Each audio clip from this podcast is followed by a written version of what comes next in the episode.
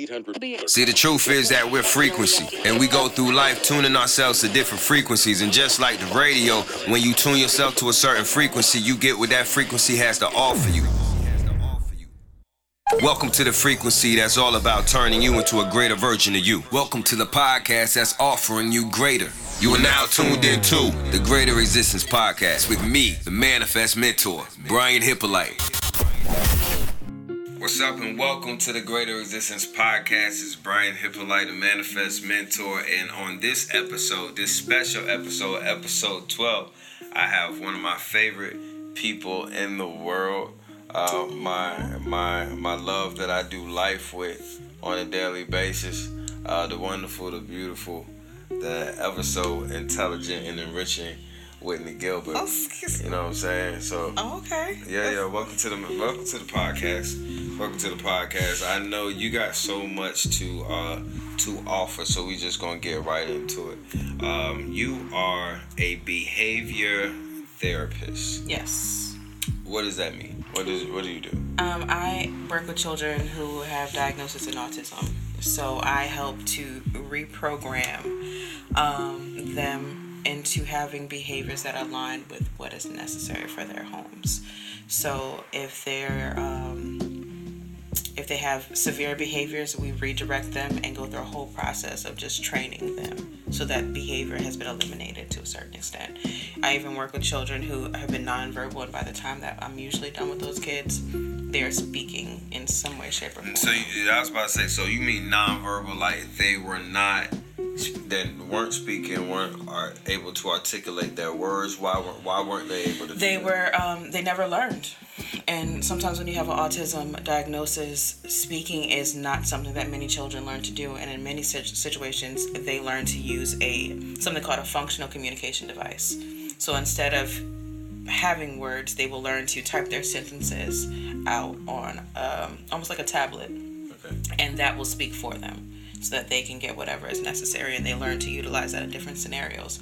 And I would actually teach them how to use that and how to have conversations with other individuals with that device. But in some circumstances, especially when we do early intervention, children are able to start making letter sounds and putting letter sounds together. Uh, it is hard work, it requires consistency, um, but with the proper you know, support, I've seen the changes that it can have in children. Okay. That sounds like a greater existence being, yeah. being offered to them, and and and you're able to do this by what? Like, how do you how do you how do you work that magic? Um, well, I have I work with a someone called a BCBA. So that's someone who would actually write the program that I would work with this client for. So every day, pretty much five days a week, which most of my clients were from five to maybe six hours, depending. I would go through these programs with them and help them achieve it.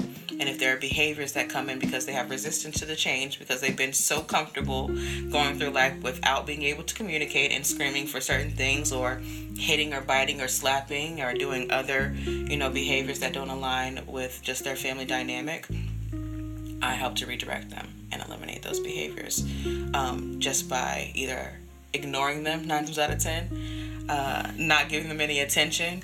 We've learned that when dealing with severe behaviors, not giving them the proper attention allows for them to be eliminated faster. When you give the attention to them, you're actually reinforcing a negative behavior that you don't want just because they are wanting your attention by the things that they're learning to do because they can't physically communicate with you. And it's that specialty right there that you have, that almost superpower that uh, that you demonstrate mm-hmm. on a daily basis is the reason why you're here today okay. on the Greater Existence podcast because there's so many people who struggle with redirecting, mm-hmm. um, whether it's in their relationship, uh, which we're going definitely going to talk Absolutely. some relationship stuff. Sure. We have a uh, relationship class July the 29th, 8 p.m. Eastern Standard Time. Next Level Love. Get your tickets right now. Um, they're available at brianhyppolite.com. Um, yeah, make sure that you get your tickets. Plan a date night for you and your love. Have a great time. Um, but know at 8 p.m. that y'all going to tune into a, an empowering uh, class that is going to just teach you how to go to higher levels and new heights as uh, in your love and in your expression of your love. So look forward to you joining us July the 29th, Friday, 8 p.m. Um, for the next level love class. But so back to why you're here. You are great at redirecting behavior mm-hmm. to achieve a desired result. And a lot of us, whether not just you know those those children who are autistic, a lot of us as adults struggle with ch- changing behavior, being okay with change, um, not fighting the change, uh, not fighting themselves, and and getting out of their own way right. so that they can have what it is that they actually desire. Mm-hmm. Um, and so I've seen you firsthand in our in our life um, approach situations and not react to them, but respond to them. And this is again one of these superpowers I see that you have that most of us struggle with. And it's easy to say it's easy to do when it's your job, but I see you walk it out when it's not your job. Um, so I want to talk, want to applaud you for that because um, it's a very beautiful thing to um, to have and to be able to exemplify for other beings to to know um, how you do it. how you do it like how how are you able to be in the middle of something that's not going the way that you want and be so calm and collective and redirect use alchemy you know what i mean the way that you do? How how, how do you do it? Because it's definitely connected to a greater existence for somebody. Uh, i have to say it didn't come easy. It took time for me to learn how to uh, maneuver in those scenarios, especially being an individual who was always quick to react, always uh, wanting to respond to something and just giving so much energy. And I think at a certain point, I realized that I didn't like how that felt. And I was so drained by giving so much energy to other individuals for so long that when I learned, I think behavior therapy in itself opened up this door for me to say, this is what you need at this moment. Even though it wasn't something I was looking for, it was something that was thrown in my lap to say, this is what you're going to do. So, dealing with children who, and when I say severe behaviors, I mean slapping you in the face, spitting on you. I've been body slammed by kids. Like, it's, it's, it's been a wild ride. And what you do, what do you do? Um, that might sound pretty wild for somebody um, who's never heard of this before. Mm-hmm. Um, or, um, so, so what do you what do you do in those moments? In those moments when a kid is slapping you or biting you, and, and you've been body slammed by a kid. Yeah, I had one client who was probably about eleven or twelve who was over two hundred pounds and six two, and I'm only five eight, so for someone that big could really pick me up and like fling me and that's pretty much what happens to be in that situation and have to maneuver myself out of it and what you do I, I've been taught certain techniques to get out of it like a lot of the police training that they go through we call it PCM um, I know how to put people in certain holds to put them and get them out of the way. You don't say. I do. You gonna have to show me. I do. You gonna have to show me. I want to see. I want to see about these holds. You know. I don't. I don't want to do you like that. No, I want to see. I don't want to do you, like that. You gonna have to show me. I want that greater resistance. That's not the existence that you want. I don't think because it's not comfortable at all. But um, okay, so when it's not that extreme mm-hmm. and it's the slapping or the biting or the the even you know the yelling and all, all that the how, yelling to me is something easy to deal with it's and even being bitten by an individual and not having to flinch in that moment and looking them in the eye and not making any reaction whatsoever as they're biting you and pulling your skin. I've been biting bit on my breast. I've been bit every like and I can't show any emotion. Why not? because that's te- what they're wanting is a reaction out of you, and my job is not to give it to you. Because they want some form of attention. They want something from you, and especially if you're teaching someone that they need to learn to use their words in order to get what they want, and not to brutalize you in the midst of it. So mm. by me giving in to them by giving them a reaction in those moments is me saying that this is okay and this now you think that you're going to get what you you need from me. That's not how it works. Wow, that's that's a great way to articulate it, and and I hope anyone listening or anyone watching can see how those principles um, apply across so many planes of existence.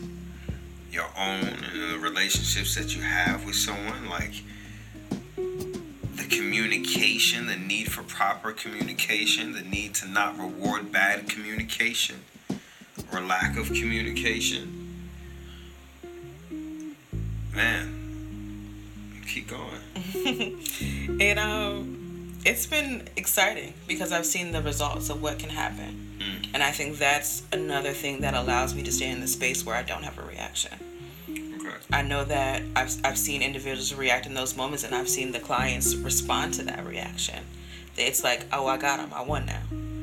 And now that i know that i can get you to this point i'm going to get you to this point every single time and i'm going to push your button because i know this is your breaking point and at that point, usually your client is replaced with another therapist because there's nothing else you can truly do after that. After that. Mm. So let's click it up and let's kick it up a notch. So that same scenario, but we're now we're talking about two adults. Yeah. So what does that look like in real life and in, in, in, in real time with someone not? You want to use our how we react, or do you want me to just give a general synopsis of what that looks like? When you say us, you're gonna talk about like me, like me and you. Yes. Um. We can give a greater like. Sure. Yeah. I mean, even for and and I feel like as as individuals in in any sense, when you reward a certain amount of behavior, and when I say reward, it's not giving them a positive reaction. Any reaction that you give is going to feed that other individual, positive or negative. any reaction. Absolutely. Yeah. Your job is to determine if you're feeding it negatively or positively. So if I react to your responses of just being in your emotions and and when I say being in your emotions, your voice is heightened, you're yelling, you are saying things that you truly don't mean, that is me rewarding you for your negative behavior. Reacting and responding to that, Right. or going where that would lead you. Right. I think that's that's another thing too. Um, in in in the rea- relationship uh, spectrum is not understanding that you are feeding into that energy, that that that negative energy by responding to it, and that's kind of uh, along the line of that that that conversation of knowing when it's a good time to not say or do anything Right. at all, which is the equivalent to you know you not giving a reaction to that child in the, in those mm-hmm. moments when we're dealing with an adult. It looks the s- It looks the same. thing. Communication, and that's what everyone needs to understand is that communication is only different based on the age of the individual. Your basic needs are pretty much the same in all aspects, it's just your delivery of it. So, from you dealing with an infant, there are basic needs that need to be met. They can't communicate, so you have to respond differently. Okay. You have a toddler who's going to respond differently because they're going through a different milestones, and, and every milestone, the communication is going to be similar. It's just your execution. Right. So even with dealing with two adults who are not seeing eye to eye, you still have to be able to articulate what is needed in those moments. And many times we're not articulating it. Mm-hmm. We're just reacting. We're assuming that another individual is going to know what's happening, but we're not utilizing our words. We say it all the time with with the girls. Use your words when you Your need something. Yeah. But as for some reason, when you get into a relationship with another individual, we forget that that's needed. We're not supposed to speak out loud about what we need. You should know. And especially should from a woman's yeah, point of view, it's always, they should know. He should know what I need. How should he know if you've never told him? Right. That's where all these expectations come into play, and which is the the number one cause of breakups, of uh, number one cause of marriages. Well, I think the number one cause of marriages is, is, is financial, followed by Poor um, communication is definitely yeah, high on that list. False expectations. Mm-hmm. Yeah, unexpressed expectations. Yeah, and it, it, it, we've seen it break up homes. We've seen what it does to our community, and all they had to do was have a conversation. Yeah. All that was needed was some clarity. As you start to age, certain things, your basic needs are going to look different each stage of your life, you know, that whatever is presented to you, it's going to look different. It's going to require you to do some evaluation for both parties involved. But not becoming, you know, resistant to the change because change is inevitable. Right. Instead, accepting it and now let's brainstorm on how we're going to, you know, execute this now, this next level of life together.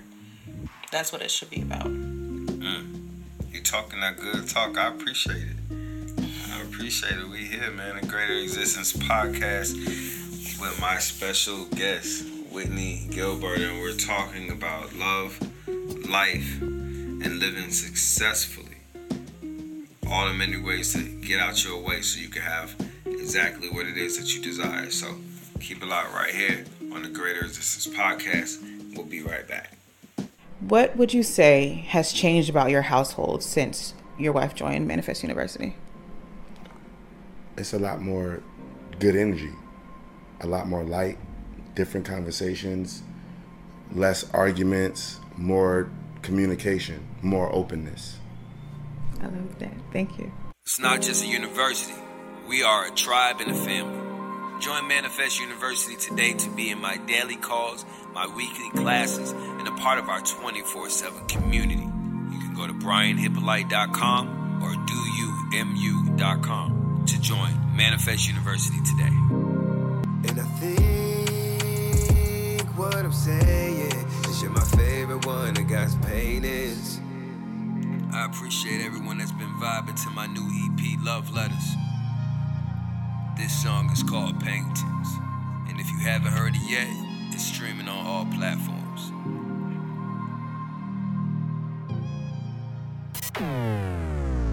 You are now tuned into the Greater Existence Podcast.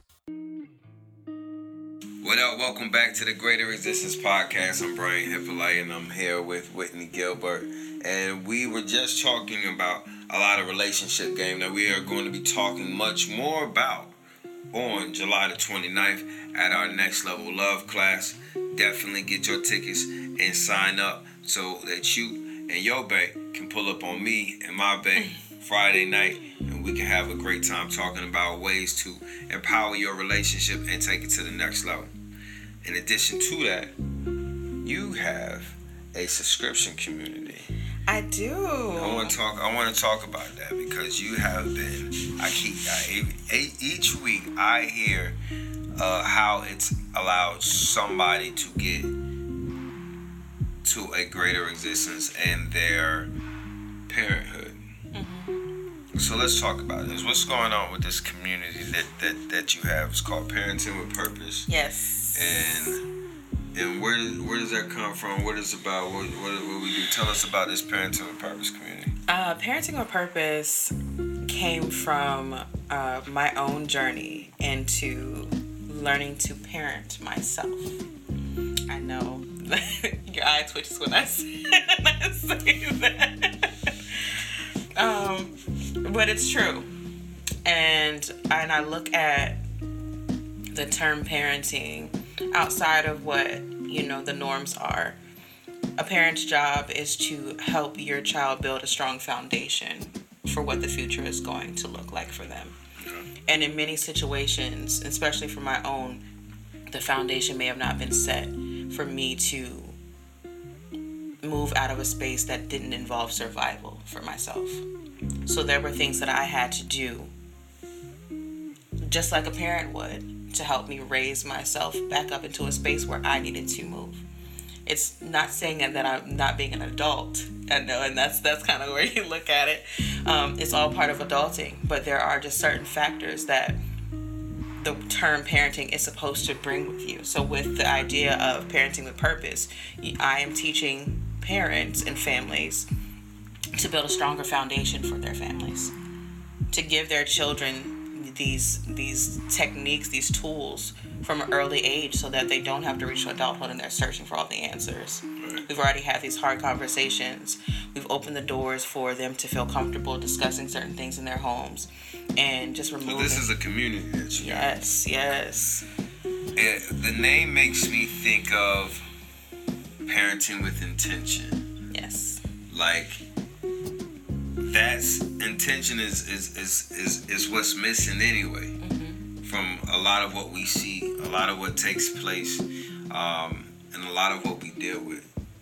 It's a lack of intention in our personal lives, in our relationships, and definitely in our parenting. So, bringing intention back to parenting, parenting on purpose. That's what I mean. That's what that's that's that's what I think about, and and there's a lot that happens in our homes that wouldn't happen if there was conscious parenting taking place. and it's in many situations we didn't have that.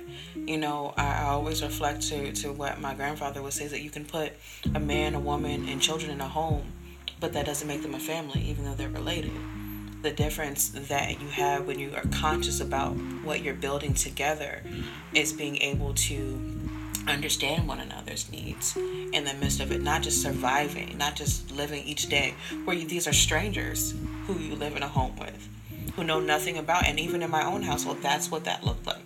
Mm-hmm. Coming and going, living your day to day life, but not really having those conversations that would allow you to feel close to another individual. You know, outside of your home, you build more re- stronger relationships with your friends and call them family before the people in your own home who you live with and share blood with. Right. So, by being able to bring this narrative back into our natural environment and to understand that everything starts within your home, it's the biggest teacher. Instead of letting everything outside of your space parent your family, parent you, parent, and then even giving you the opportunity to build more strong relationships with your the seniors in your family. Mm-hmm. You know, for for older individuals, like we should be able to develop more with our with our parents. Absolutely, that's healing. That's and that's a cycle um, progression. You know, it's healing happens in layers. So as you're parenting differently, you're healing the past by not forcing certain um, wounds on your on your on your child. So you're healing there. You're healing yourself as you do it.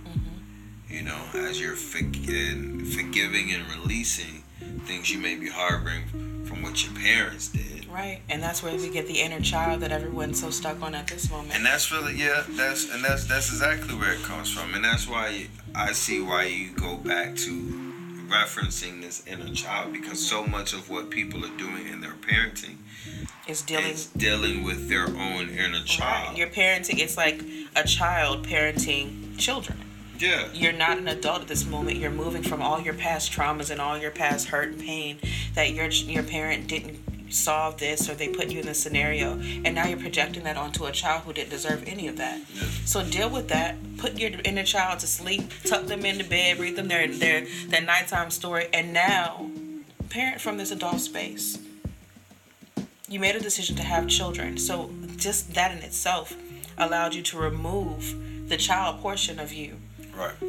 So now let's move in the space of where we have it now. Yeah, there's no reason to continue to go back and revisit and create these needs to be healed in these places. It's not necessary. We know what is true at this moment. I remember having a conversation with someone and they were saying that I'm still stuck in my parents doesn't they don't see me as an adult. They still treat me as a child. But now you have your own children. Now you're moving from your own space. So what are they doing now that's going to hinder you from moving in this space now? Right. Nothing. They're doing nothing to, to stop you. It's a great space to be in. Knowing that you have those two options. That you're either going to stay in this old space or you're going to move forward and grow. Absolutely. Um,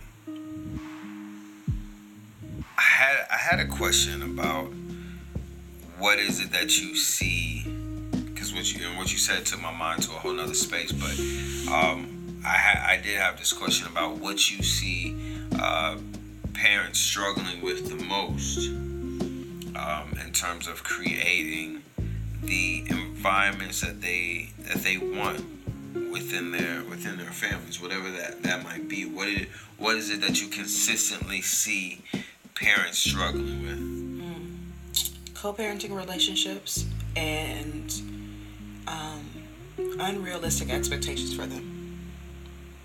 For them, for themselves. No, for their co-parents. Okay. Um, being put in scenarios where the relationship may have not gone in the way that they saw fit. Um, and being stuck in that space, dwelling on that, and not allowing themselves to grow into a space where now we need to deal with what we have as, as this now moment. We're still stuck on the past relationships that we've had, which is not going to help my children to grow. Because then you see the children start to ask questions about the past constantly because that's where you are you're reacting to everybody else outside of yourself because you're wanting a change but yet you're still stuck moving backwards. So being able That's to the move biggest forward. thing that you see. Yes. Stopping parents. it's just being stuck in that space wanting to move forward but having so much resistance to moving forward because this other individual is doing so many other things that don't align with what I say I need and because this other individual isn't aligning with what is necessary I don't know if I can move forward in this way so you give your power to another individual to dictate how your house is running when it's your responsibility to Yeah. set the standard for what is in your own home Wow. And being able to pull them back and say you have so much power and even though you may have felt powerless or there was a loss that you experienced and the relationship didn't you know flourish in the way that you thought what are you going to do with the portion that you do have now Right. With the power, what are you gonna do with the power that you have at this moment, and the, and the intentions you can put forth at this moment to create that reality that you Right. desire? so we talk about cultivating an environment for your family what does that look for you? What do you see your children achieving in this? What do you see yourself achieving in this moment that doesn't require anybody else's point of view or their standards? You know even another thing is being stuck on um, what your parents see you as at this moment. If you are moving as a conscious parent which many people are um, What does that mean? What's a conscious parent? a conscious parent is just moving with intention. I'm conscious of, Alright. of what's ha- transpiring in this moment. I'm conscious of your emotions. I'm conscious of my own state of being. I am not moving from a place of um, my own traumas and, and, and sadness or whatever that may be. Okay. I'm conscious of the reality. I'm with you. So conscious parent, you're conscious parenting. Your parents aren't conscious parents. No. And they're one they criticize you for how you're moving because you don't respond to things the way that they would. So for instance if your child is screaming and having a tantrum your parent may want you to spank that child or to silence them. And you instead have ignored the behavior and you wait until your child has now calmed to have a conversation. You're not uh, rewarding negative behavior that you want. Instead you're rewarding behavior which is them being able to articulate what they need instead to a parent who has seen them be able to spank a, a child. Now they're silent because they're so tired from the spanking. There is nothing else to say or to, to be able to, you know, discuss. So they're not understanding what that looks like and the frustration that they have with individuals who are wanting change because they didn't make the change themselves, nor were they um, given the tools to do so. Yeah. So between those, definitely that inner child portion um, still Because it seems like there's so many people who are struggling with this idea that their this inner child is what stop. Am I not supposed to put the quotation? No, around? that's I, I I'm I'm fine with it because I'm stopping myself from doing it. You know, like just being honest. I I I, I, li- I met somebody, um, and and they told me that they were suffering from abuse, from um, and suffering. Is the word that they that they used. That they were they were they were suffering. Currently Wow. going through abuse.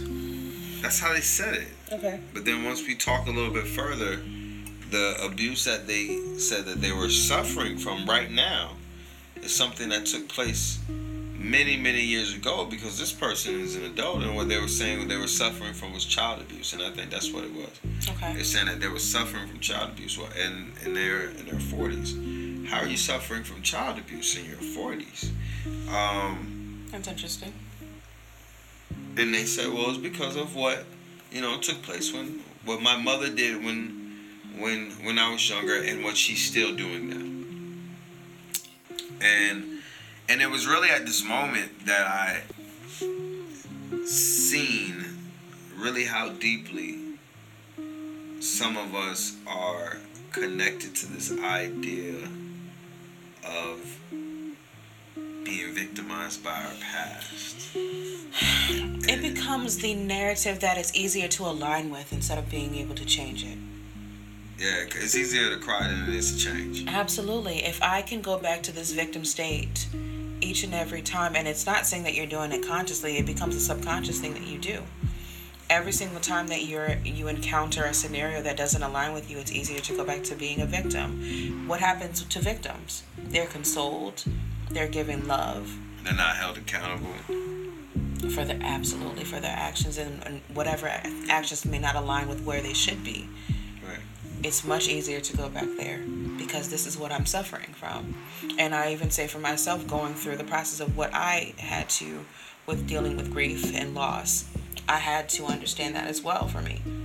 That even though I felt I was a victim in many scenarios, and I, I was due to the things that I had suffered from, but being able to align with what was true for me at this moment and still dealing with just being in the truth. Um, because times you do get brought back to that space. But each and every time you're able to remind yourself of is this really who I am or is that the past version of myself? Many individuals don't want to face the new version of them because change is scary to them. It's easier for me to stay in this space because I know what it looks like. But this other place, I'm not sure about that. And I don't know how it's going to align with me. So I'd rather not go there. That's too much work. Right, right. I've already gotten everything I needed from here. And let's continue this cycle. And like I said, not even consciously thinking this way, but it becomes a pattern. But being able to pull yourself out of that rabbit hole, out of the sunken place, because that's what I call it. You get in the sunken place, and that's where you, you stay.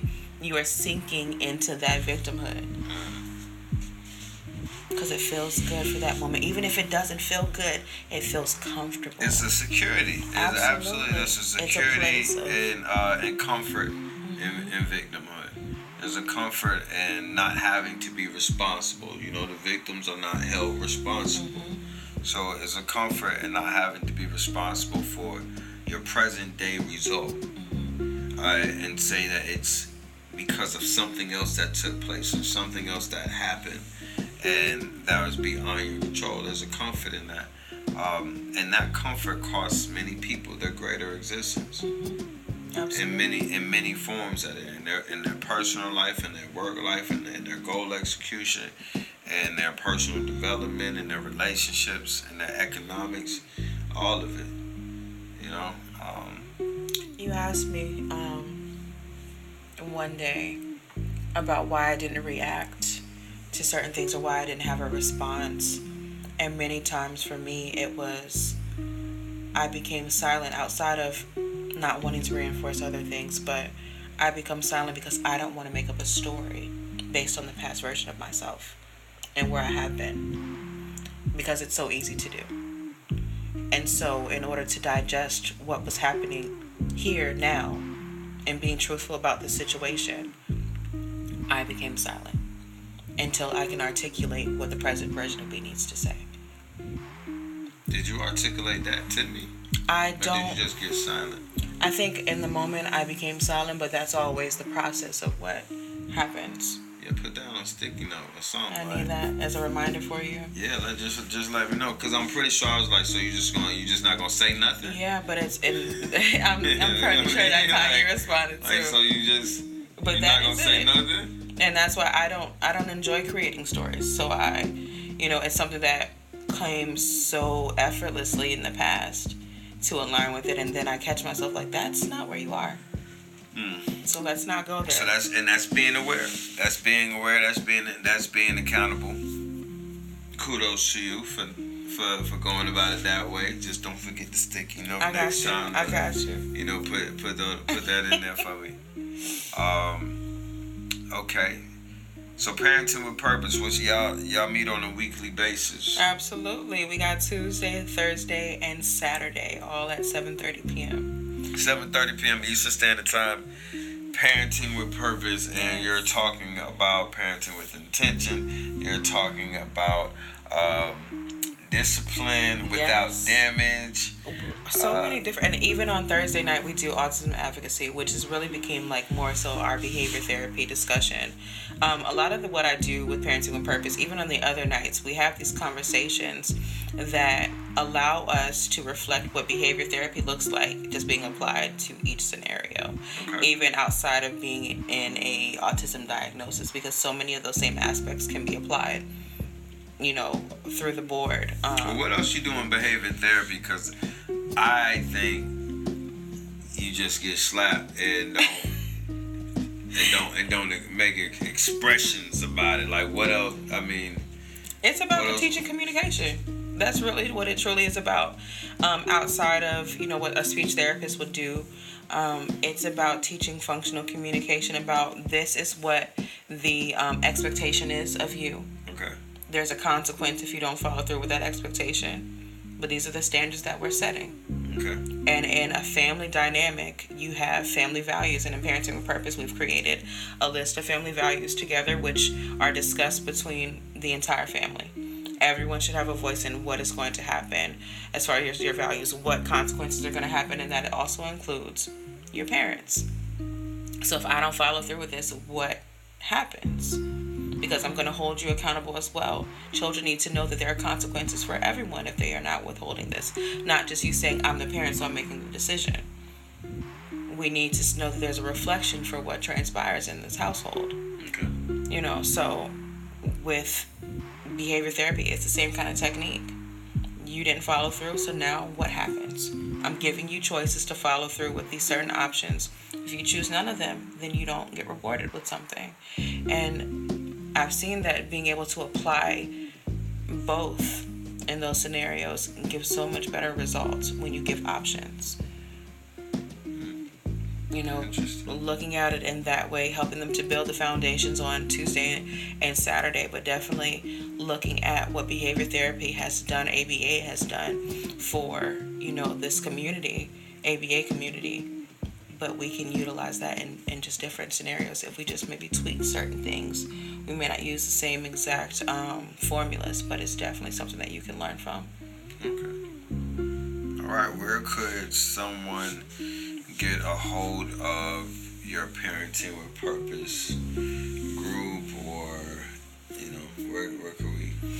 Uh, parenting with purpose you can follow it on instagram it is parenting underscore purpose 101 um, you can follow us there you can also find it at doumu.com of course um, and you can also follow us and like us on uh, facebook same same thing parenting with purpose under my name And that's you said on IG. You said parenting underscore with Purpose. purpose. Mm-hmm. 101 Okay. Uh, let me give you uh, one more parenting question. okay Um, you said a common thing was co-parenting. Uh, so this is a common thing that stands in people's way when it comes to creating a reality they desire within their family. Um, what is something that we all need to learn with dealing with a co-parenting situation that will strengthen our ability to have better co-parenting relationships or you know a co-parenting situation. One thing that um to, to learn one thing i think everyone needs to understand is communication is vital for a co-parenting situation. And i mean communicating the the needs of the child your needs and what the expectations are for both parties to be able to hear each other out. But more importantly looking at the scenario from um, what your expectations may not always align with the other individual and not to feel um, as if this in, this person is doing it intentionally to harm you or to do anything that is going to cause a division in your relationship. Sometimes another person may not even know what that takes. And many times we don't evaluate what this co-parent is going to look like before the conception has even taken place so there's a lot of accountability that needs to be had from that point on. so that you can see how the rest of the relationship is going to go. Mm-hmm. You've gotten into a situation where you already knew this individual was not a good communicator prior to you you having a child with them. And then you have a child and you expect all of a sudden everything is going to be just roses and just so peachy and just that's not the case. So in order for you to really get to that point, articulating what is necessary, following through, being consistent, but definitely allowing yourself to have some barriers and boundaries that you're going to accept and what you're not going to accept. And looking at it to say that the child is the most important in this scenario. It's not about what our relationship looked like. It's not about what it what failed between the two of us. It's about us working together as a whole to cultivate an environment that's going to allow them to flourish in the way that they need to. So let's remove our emotions, our ego from it and let's make sure that we are able to work together for them, not getting stuck on what their life looks like, what things they're not doing for you specifically. What do we need to do for them? Because regardless, we both made a decision to be here. Yeah. And even if we didn't, we're here now. I like the uh, that that expression that you use of what we need to do to cultivate the environment growth for this child, for the seed everything else is everything else. What do we need to do to cultivate the environment that would allow this precious asset, this gift from um, from from God?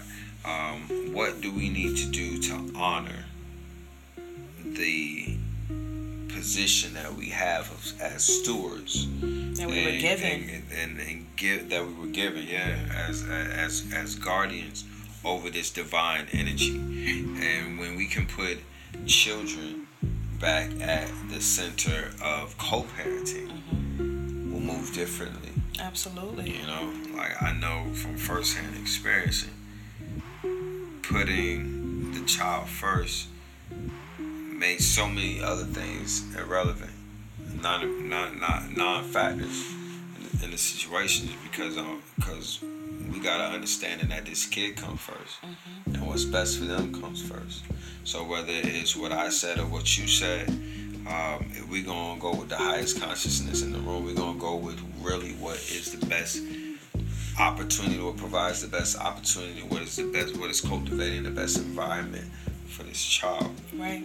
And and when you can move that way again, you say, you're not worried about what the other parent doing, how the other parent living you're not looking at what they don't do that you don't like, like they're trying to do it to spite you. Mm-hmm. You're not blaming them and what they are or, or aren't doing for your reality, you know. It's the reality of the child. Yeah. The child didn't ask to be brought to this dimension. We brought them here. Yeah. So it's our decision to make the proper accommodations for them by listening to what their needs are, their basic needs, making sure that they are served your basic needs are not just you being fed. Your basic needs are self actualization, you know, all these different things that we can discuss. Self actualization. What's that? Like your own identity and things of that nature. Like everything that aligns with your self esteem, building them up. There's different layers to your um, did you play Scrabble or something? Where you no. What's that? What's that word? Actual. no, you can know it. Actualization. Self actualization. Yeah, it comes from Maslow's hierarchy of needs. Self actualization. Something. Uh, from Maslow's hierarchy of needs, so just your basic needs come from um, being able to belong to something, and when certain um, needs are not met, you start to go into survival mode. Right. And even just like we, we talk about children seeking for a certain comfort or individuals in, in themselves seeking for um, another comfort they will find it outside of their home if it's not there.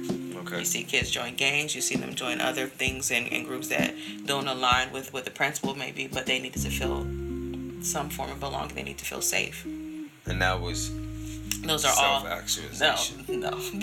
no. That's your safety. There's tons of different ones that are there, and, and if you are with Parenting with Purpose, you you already know. So if you have not joined already, definitely take the time to subscribe because we go through the whole process. Um, of discussing what that looks like and breaking them down so that we can make sure that those needs are met not only for your children but for families in general and that's what's necessary you know, when you start moving, like we said, without your basic needs being met, you are in survival, and survival is not the place to be. That's not the place to be at all. We not we not even knowing that type of time. We thriving out here.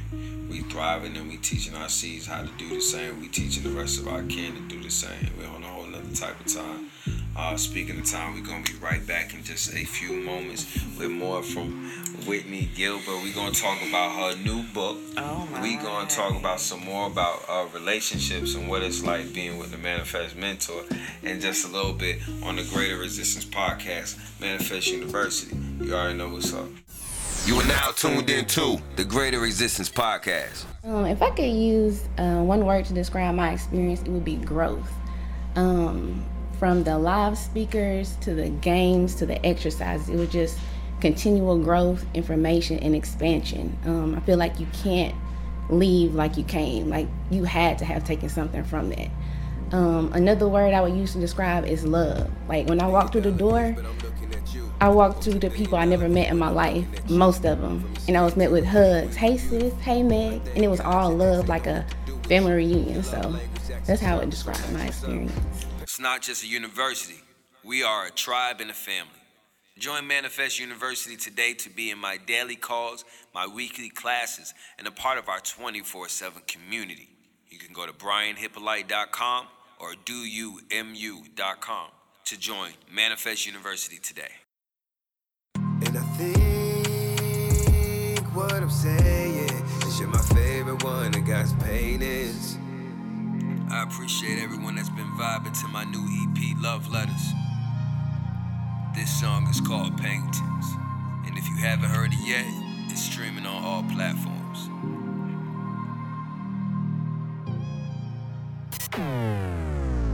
You are now tuned in to the Greater Existence Podcast. Welcome back to the Greater Existence Podcast, episode 12. I'm Brian Hyppolite, the Manifest Mentor, of course, and I'm here with the ever so lovely Whitney Gilbert. Now, if you know, you should already know. I write books. My first book back here, Manifesting Used in 150 different countries, changing lives, 111 keys to unlocking your divinity. That's my first one. And this one right here is my fifth one. All right? The Greater Existence, 111 keys to walking in your infinity. I've been writing books, been getting to it, been uh, turning my thoughts into things and profiting off of intellectual property and teaching from the things that I've created.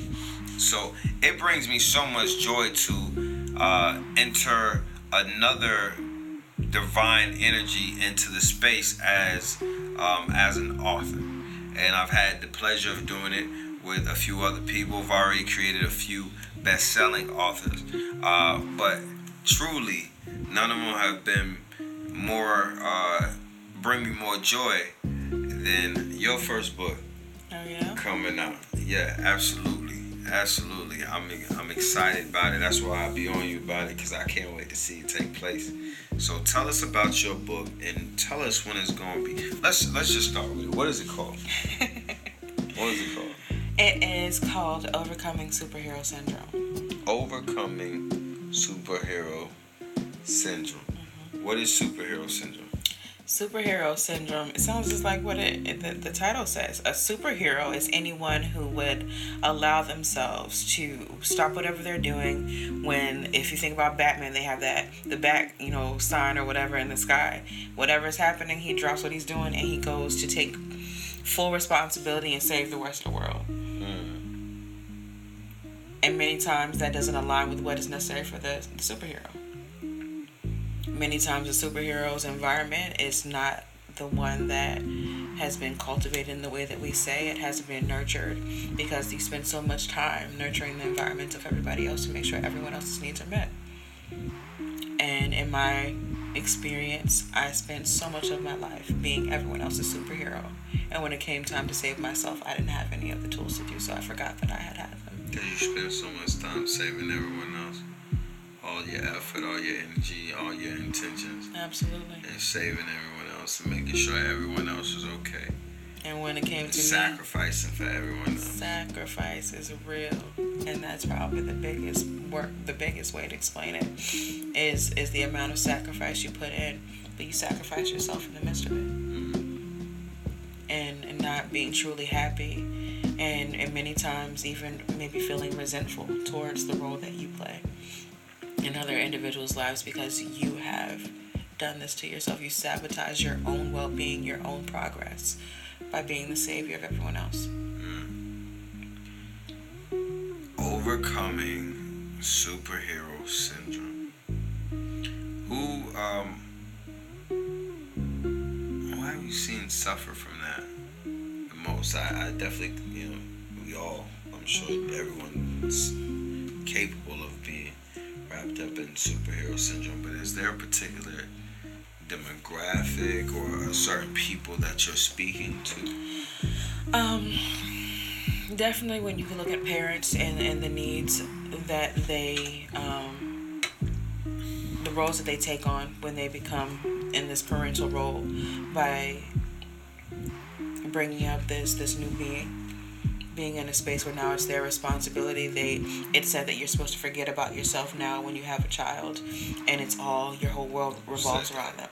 These are things that have been said, even though they may not be truthful. This is the narrative that has been projected onto parents for them to have this thought process that this is what parenting looks like. That you you just neglect every You- you neglect the rest of you. Yes, And yes. just put it all into the child. And, and seeing that and, and even looking back at my, my own mother who you know put her own dreams aside until after we were growing it out of the house and when we left the house hearing her say i don't know who i am anymore Because everything that I was doing was for, was for you. everything that i was doing was based on me being a mother Right.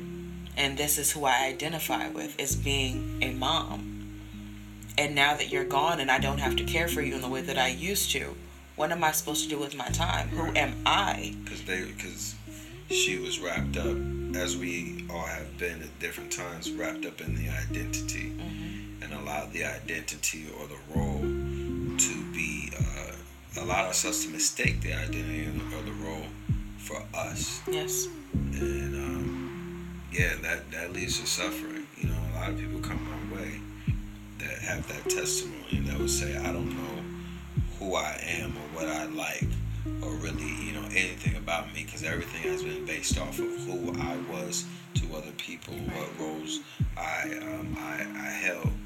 Um, and I tell those people that that's great. Like not, this this is not a deficit you have a blank canvas. It's a great opportunity to start bringing light and life to your canvas. It's a great opportunity to start getting to know yourself. It's a great opportunity to take yourself on a date. It's a great opportunity to become intimate with who you are. The greatest part about being broken is being able to choose how you put yourself back together the greatest part about being empty is that you get to choose what you're going to fill yourself back up with. Absolutely. every every every opportunity is an opportunity for you to be greater. Every instance is an opportunity. Everything that goes wrong is an opportunity for you to be greater. Um, but back to the superhero syndrome. I can see parents dealing with it Caregivers are another big demographic That's exactly well. what I was about to say. I could definitely see because that's where I that's where it hits me at is uh, is, is on the caregiver side. Yeah, even for myself, because that's what I was for so long. Okay, so let's talk. uh, Let's let's talk about that. Um, as a caregiver, there is that ability, or there's that belief that you have, just being the caregiver, that what you're doing is going to make a difference, or Right. what you're doing is going to help. And I think that is a part of what creates the psychosis that turns into um, superhero syndrome. You feel validated by what you're doing. Right, and which is necessary for you to do what you're doing. Right. You're receiving the good feelings because you see that in real time that whatever you're accomplishing or whatever you're you're moving through the motions for this individual, it's bringing them some form of comfort or happiness. Right. It's an instant va- form of validation that you receive. even though the long term effects of whatever the scenario may be, they could have a terminal illness, and in my case, my mother did. But I knew whatever I was able to do in that moment was feeding her spirit and keeping her happy for whatever time she was going to be with me. And so, when dealing with the superhero syndrome, mm-hmm. I know I, at one point, felt connected to the idea that I could save my mother. Mm-hmm. Absolutely. And the idea that um, I could impose my will for her survival on her. Now, I'm, I'm grateful, I'm extremely grateful um, for my brother, uh, Al Tyson, who, who brought it to my awareness and my consciousness like yo if you keep going down in that path you're going to suffer because the inevitable is about to take place. Right. and you can't keep holding on to this illusion that you can save her. Um, which will bring us to a whole nother conversation on grief and, de- and, and, and dealing with grief but um, staying on on topic it's extremely easy to find yourself in this place where you feel responsible for another person's well-being and your happiness becomes codependent on that person's well-being or that person's improvement that person's survival your ability to be remedy in that person's life and at some point in time that is going to lead you to suffer Absolutely.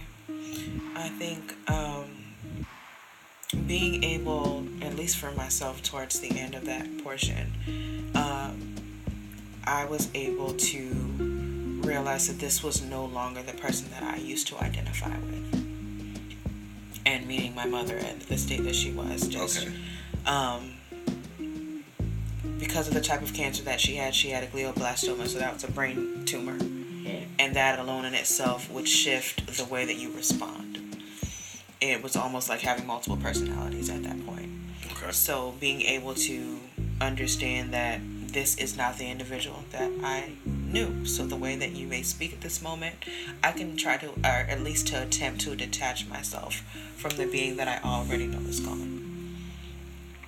wow. And that had to be rough That was extremely rough yeah, it, it, it wasn't easy to, to go through the process. And I think just that separation in the midst of what I was still having to be a caregiver, still doing whatever I was doing for her to maintain her survival because she couldn't do it on her own, but being in a space where this is what I know to be true. And I have to align with that portion of my truth. And, and that was probably the most difficult. Um, as a superhero, or as someone dealing with superhero syndrome, someone that can show up, what is the strong point, the strength that your uh, it's okay to, to cry on this podcast. We're not I going to just- do that. I just want you to know, like this is this is a safe place to release whatever you may need to. There's so much strength in it. So um, I'm here for you. We're here for you. Uh, we'll be your superheroes in this moment. Oh, I You know appreciate you. So tell me, in in when someone is reading your book who has experiences, um, how what's the light at the end of the tunnel? the light at the end of the tunnel would have to be that you're able to overcome this and it doesn't have to be a long standing situation that you're going through. Um, looking at the positives of the situation and not staying in just the space of wanting to live in the past, I think is the most important. We align so much with just the memories of the past versions of ourselves, but being in a space where this is now the new reality, the new space that I know I where I want to be, what I align with, um, and that old version isn't isn't welcome here, Right. and, and being able to stay in that space of of our reality and our present is the most important. You. Yeah, with your dad. um, it's it's that's what helped me, and and it still helps me because we we all go through those moments of um, memories. I think more than anything, and that probably gets the most of us and brings us back to that space where we're thinking about. Um, just the happy times and even those can bring tears to your eyes and thinking about those past situations but i don't i don't align with the negatives and what i could have done and what what should have happened. I was able to accept that this was a situation for her individually. And for any person whenever you're dealing with superhero syndrome you're your goal is to understand that the decisions of the individuals that you feel as though you need to save, they still have to make those decisions. And they're going to have to live with whatever that consequence of their actions may be, and you can't save them from themselves. But we, and I say we as the superheroes, mm-hmm. often feel um, that we have to deal with the consequences of those actions. But we and, don't. So how do we get around that illusion? How do we get around that false understanding um, that we are responsible and will have to live on with the decisions that someone else makes for their life? By being a support system for someone else, it's always understanding that they are in charge of their own life and their own destiny, just like you are. And remembering that brings you back to the truth in the scenario. Can you control their actions? No, you can't. Can you control the way that their life is already being played out and has already been aligned for them? No, you can't. All you can control is your reaction and control whether or not you want to stay there to watch them go through this process. Yeah. And being able to look at it that way without all the extra emotion, and even though it will bring some to you, you know, have to be able to bring yourself back to it you know, our mind was hit hard, you know, even for the moment where my mom made a decision to leave our home, our family home where I was caring for her. And she said, I don't want to be here anymore. I would rather go to hospice instead. And that was her decision to go. I couldn't stop her. It was out of my control. So a lot of for me, it forced me to have to deal with these. For other individuals, you have a choice. You know, to say that I'm willing to stand in this space and I understand that this is beyond me and I'm not going to try to take your power away because I want to be in control of your situation. That's not my job. We have no right to force our will for someone's life on their life, even if it's a better life than what that we they, may think that we're what we deem to be better, which is a judgment. Absolutely. You know. Um, yeah, we have no right to do that. And we actually find ourselves suffering for doing that and for believing it. Because if it doesn't go the way that you keep replaying in your head, now you're you're you have all these reasons as to how why didn't you do something different? All these whys. Yeah. You know, even in and when we talk about and even in the book Super Superhero Syndrome, we talk about removing the why. It's also an activity that I do in Parenting with Purpose your whys will create so much bitterness and anger within you because you keep questioning why the situation didn't go another way. I have people write down their whys and set them on fire. No shit. Yes, I want you to burn them. Why? Because just in the act of you writing them down, scribing them, we talk about what it looks like to write. We talk about spelling, what that is. This is taking it and transferring those whys out of your mind. I put them on a piece of paper, and by burning them, now we are releasing them. There's no more need for you to align with your whys anymore. Because they are no more. Right. Okay. And they're not the truth. Your whys are not true in the situation. I so like why that. do you need them? I'm like that. Fire requires a change of form. So anytime you bring fire into it, I'm interested in see what the motivation is. Um, the fire of life will require a change of form for many of us, especially those who deal with the superhero syndrome. You know, I know. I think one of the saddest days for me was the day when my divine spirit linked over to me and was like, "Hey, you gotta move, remove yourself from the throne room of being her savior, her being my mother. Yeah. Like, cause everything in me was dedicated to saving her from the inevitable and saving her from uh, even from herself. And I was suffering as her son. I was suffering as her caretaker because I couldn't create the reality that I desired, and but still every day felt responsible for it.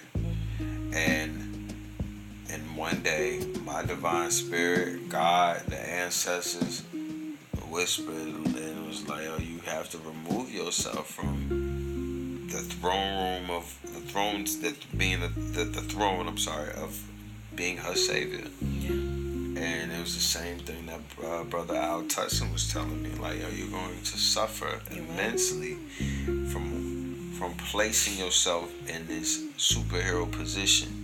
And obligating yourself to these results.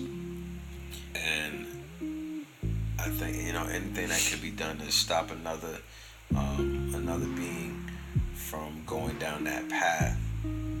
I support, so I definitely support this book. When can we get, when can we expect it? It will it be done out? at the end of this month. Um, July. yes, July. It's the twenty second. Yes, I understand. that. Okay.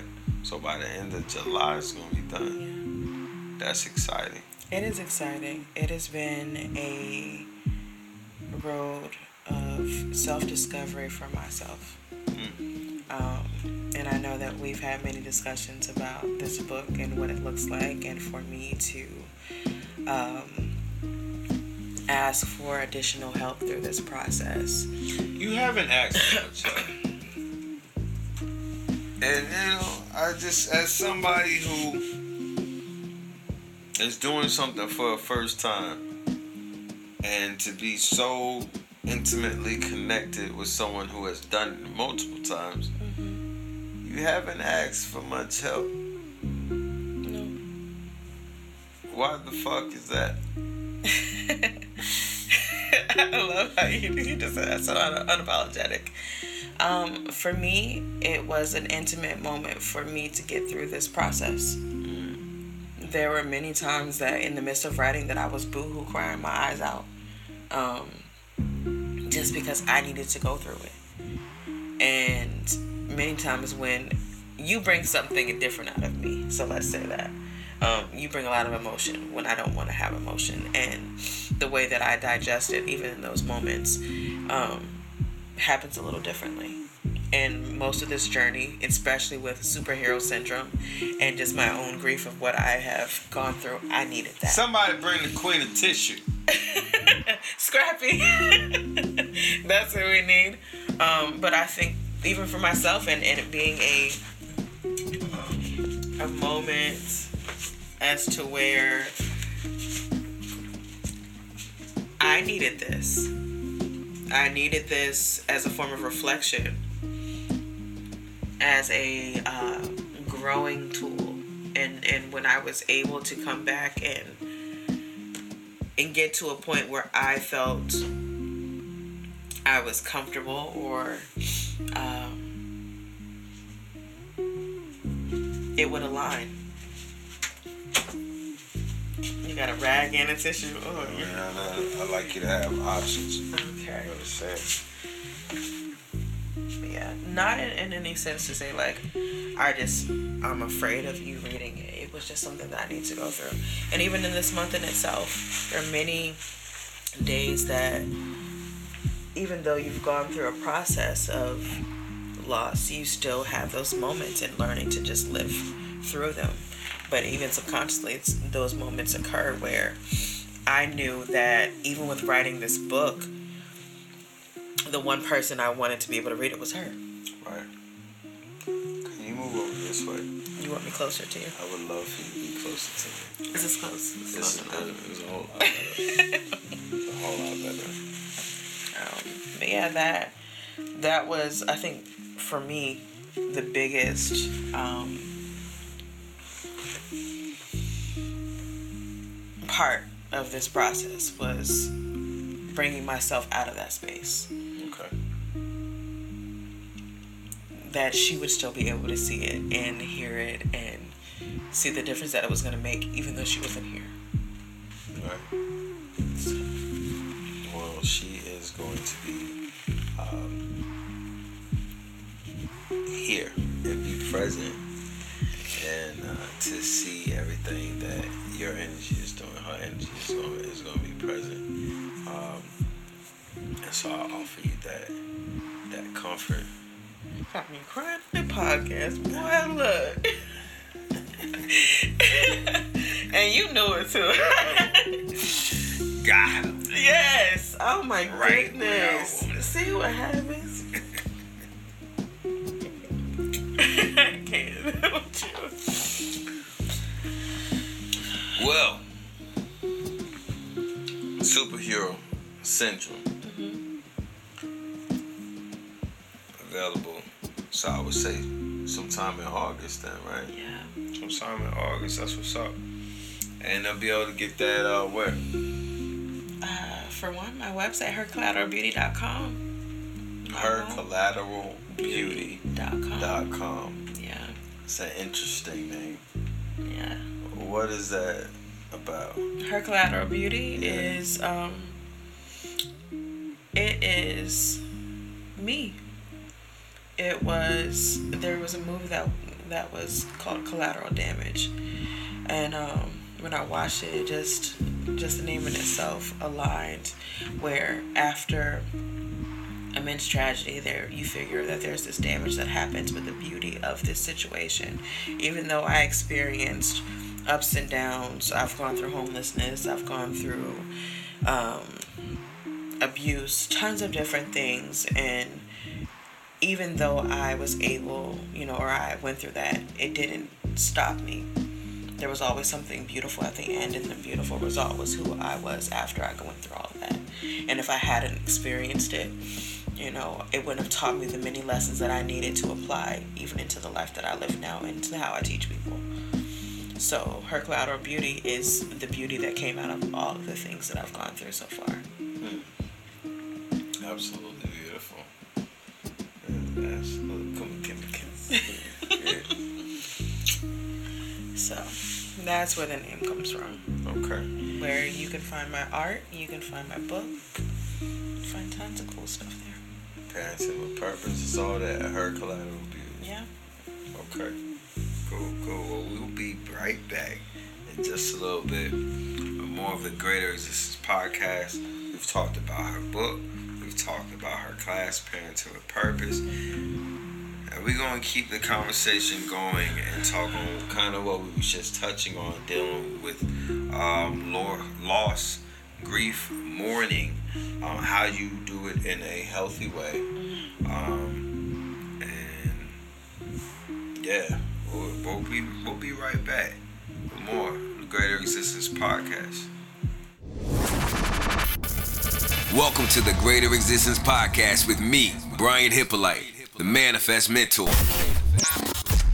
For those who are looking for the accelerated path, sign up right now for the Greater Existence Coaching. 12 dynamic sessions, four months of coaching in total. Greater shall you be, greater shall you do, greater shall you have. Sign up for the Greater Existence Coaching at BrianHyppolite.com. And don't forget to take advantage of the payment plans. Don't forget my new EP, Love Letters, out now. Everywhere, all streaming platforms. Love Letters. Yeah. You're gonna love it. This is Skyfall, featuring Shannon LeGrand Range. Cross my heart and hold to die by your side. For you and I, put it all on the line. My favorite high, favorite piece of a pie. Worlds at war, I find peace in your eyes. Against all odds, we gon' make it there. And if it's a problem, we gon' take it there. We got each other,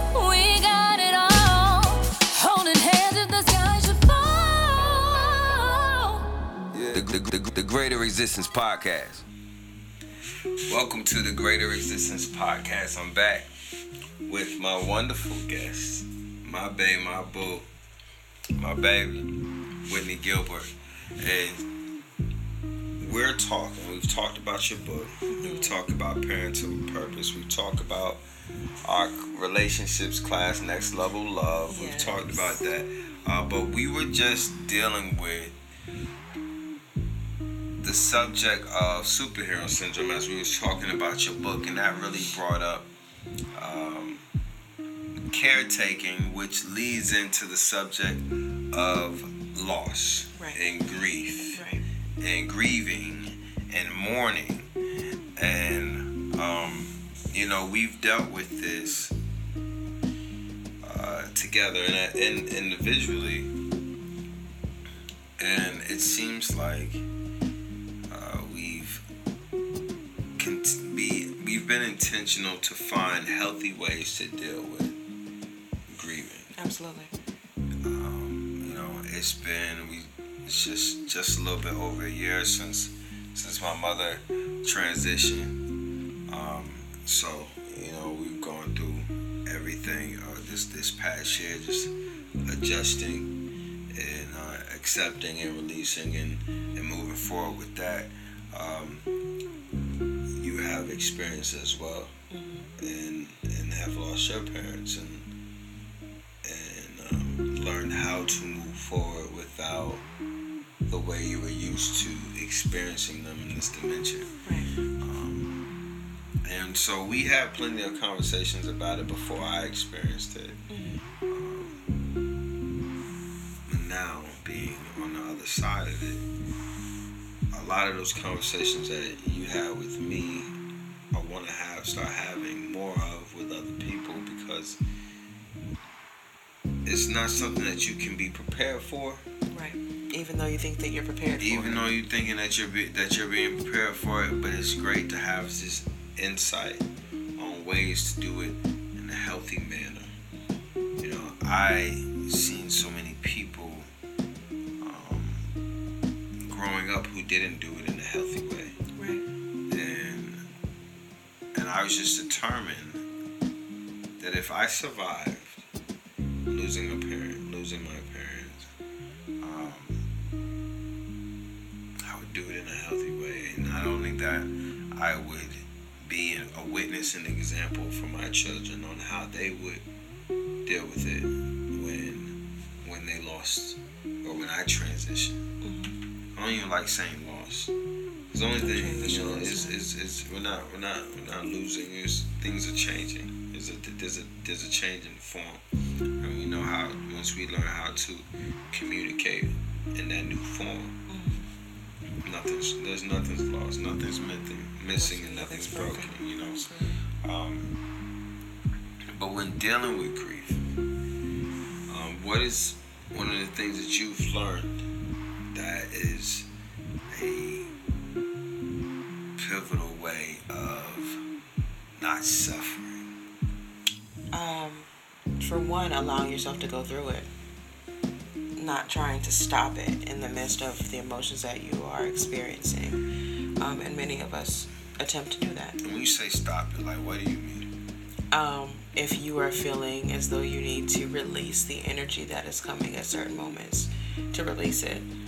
Even as you go, you know, through this portion, even for me, um, now, because you feel like it's been so many years that the amount of emotion at times may not be warranted because it's this myth that everyone tells you that it gets better with time and you and the first initial um, reaction is always supposed to be greater and as you grow and evolve that those emotions are going to diminish that's not always the That's case not always true. and and even in moments where you feel as though um what you looking for? Looking for a lighter. um, even at the moments where you feel as though that reaction may not be the one that is necessary, you still have to find a way to release that energy because it becomes stagnant within you if you do not release. I gotta have one that's just like But You just have it. But definitely just that one. Um,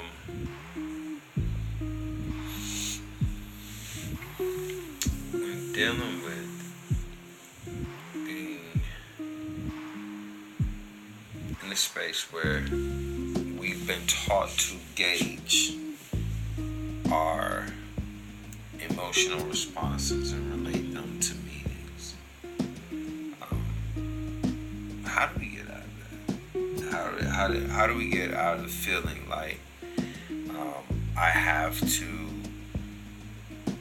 display emotion a certain way to validate the feelings that I've had for someone or the expectation of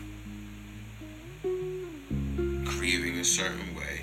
Mm-hmm. You know, you say let it happen, and I know there hasn't been many times that I cried, and I've cried a lot. There has been many times that I cried that I wasn't conscious of the fact that I was crying and wanted to stop crying.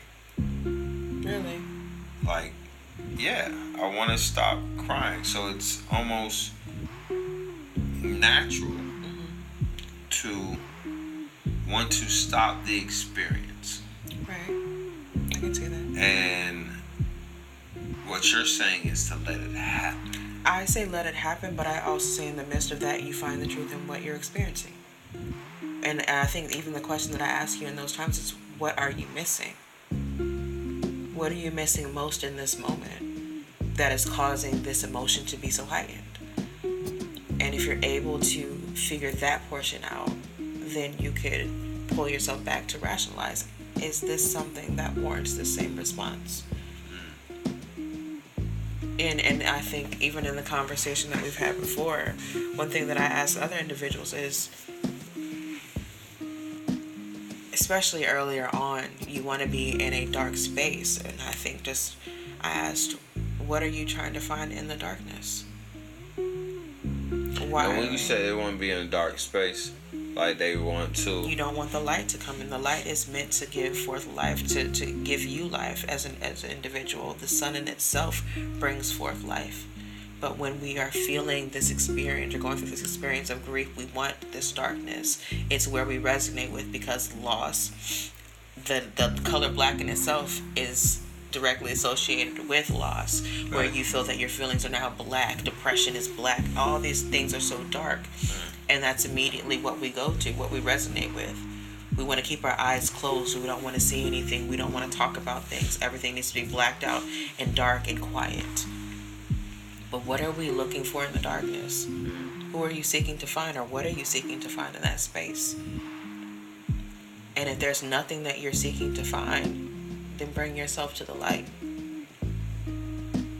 The light is always going to give you the answer that you're seeking. It's when we stay in that space, and even we've spoken about um, what it looks like for your ancestors to communicate with you. Many individuals aren't able to feel that or to even experience it because we're stuck in that darkness. They don't come to us in the darkness, they come to us in the light. And when I was able to remove myself out of that dark space, what I was looking for, the answers that I was, you know, putting out into universe and, and talking to my ancestors about started just falling left and right. But I was so stuck in the emotion of things, just the raw emotions, that I couldn't hear anything else. there was something that was never expressed to me. There's a light over there. Um, there was something that was never expressed to me. Thank you. Um, that I learned almost, I won't say almost immediately, but we'll say within like the first 30 days Okay. of losing my mother. Um, and that was the role that my ego would play and what I felt, what I dealt with, what was presented to me. Um, like, and I realized this even sometimes with the questions that you would ask me when I would be in, in those funks and or experiencing. I don't even want to call it a funk, um, but experiencing those those those natural things. And you, when you would ask me, what is it that I needed or what is it that I missed, and no matter how true the answer was, and regardless of how um, natural the answer was and how justified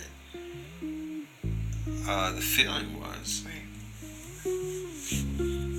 that question always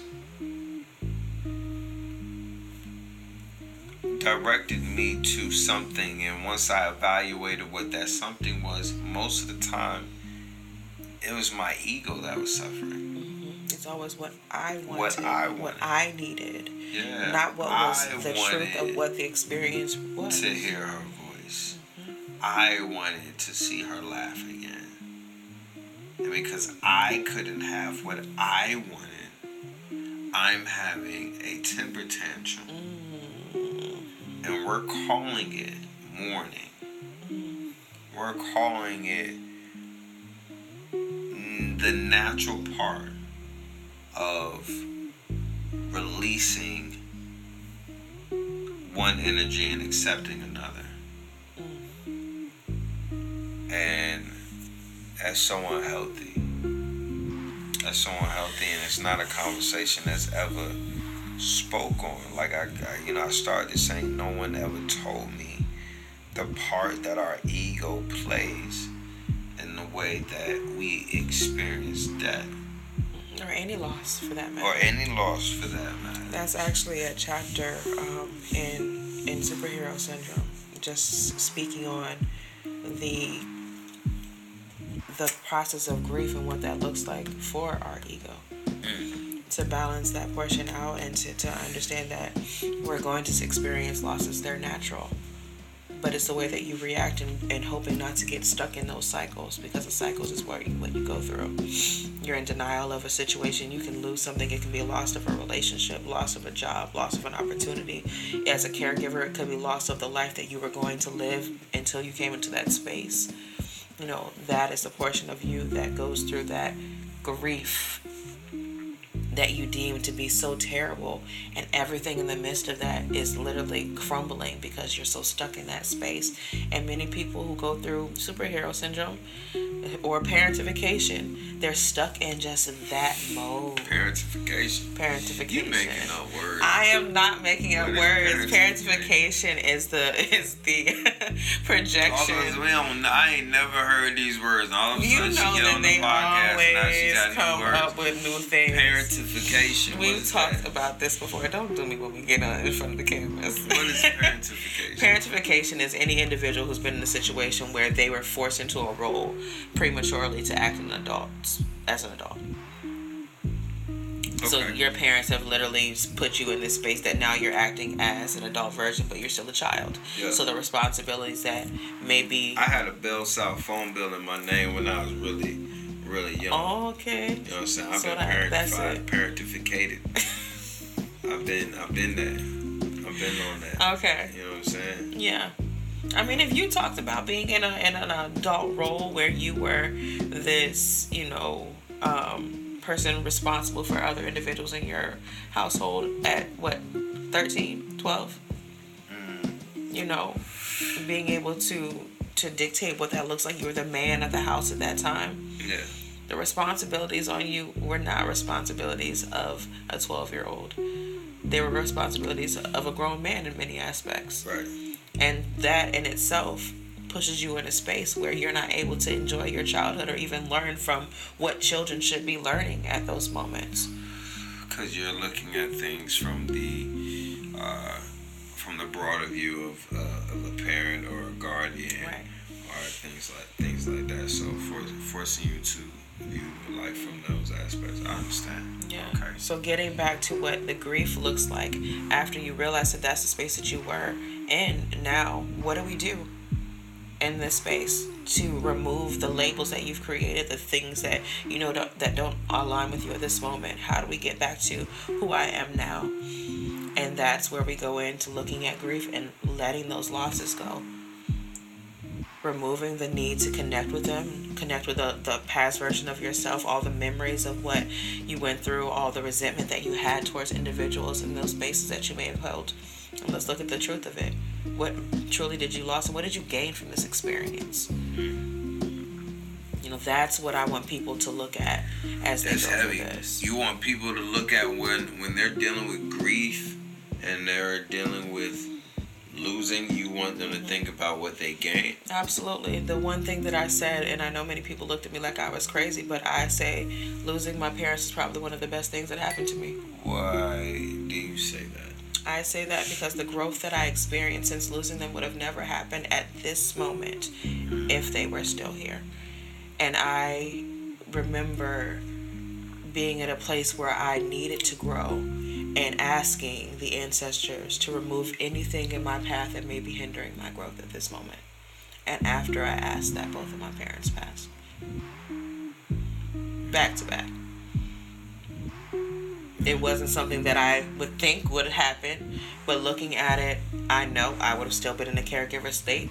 I wouldn't have been able to move and, and do things that I needed to do. I wouldn't even be able to understand who I truly was because I would still be stuck in that space, you know, where I have to give all of my effort and all of my time to these individuals because this is my responsibility.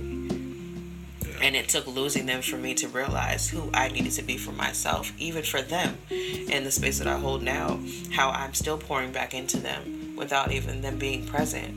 You know, living a, a life and a legacy that is going to fuel generations to come and break those curses that I wouldn't have been able to do if I was still there. So to have that acceptance of where I knew they needed me to be is imperative for me to take that from that experience. That's heavy.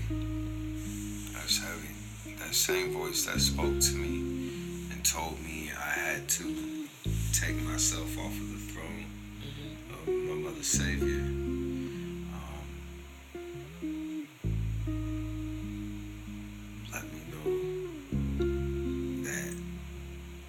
My mother was here, there's places I needed to go that I wouldn't go to.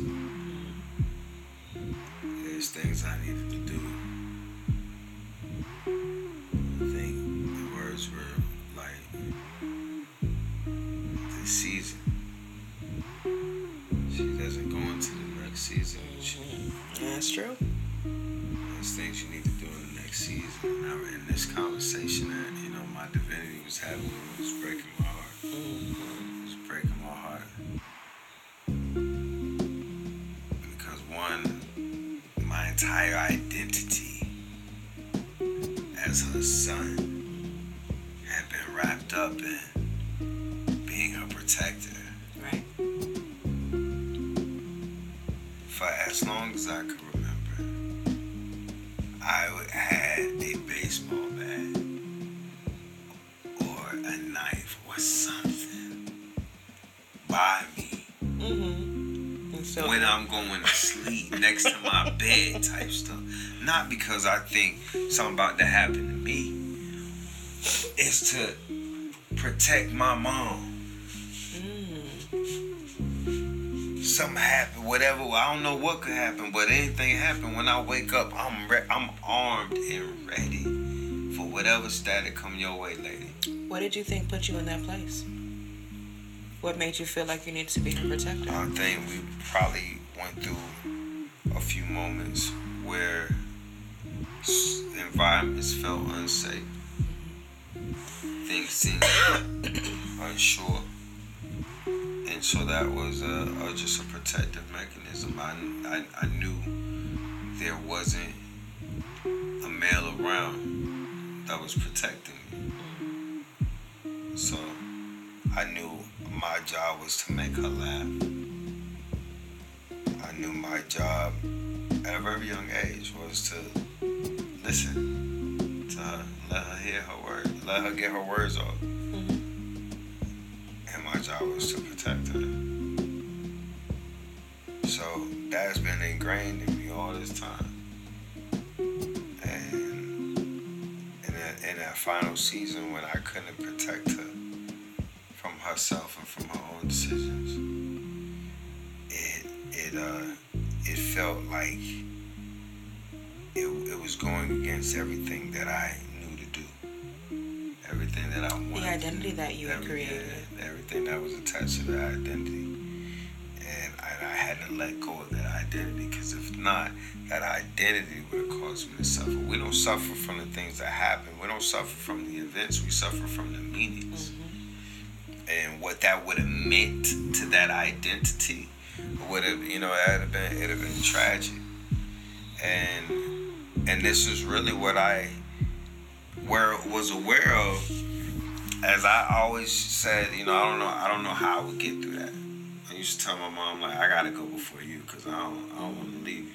I don't want to. I don't even want to be here. You're not gonna be here.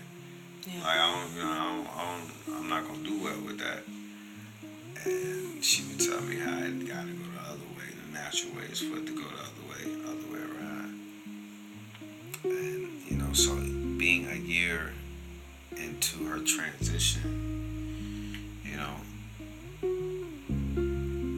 I've paid close attention to this process, what is provoked and what is evoked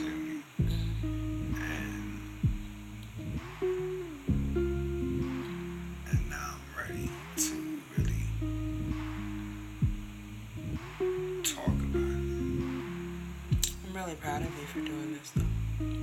This is this is definitely I mean watching you go through this process has been inspirational for me, you know, being on the other side of it, even though I've experienced it.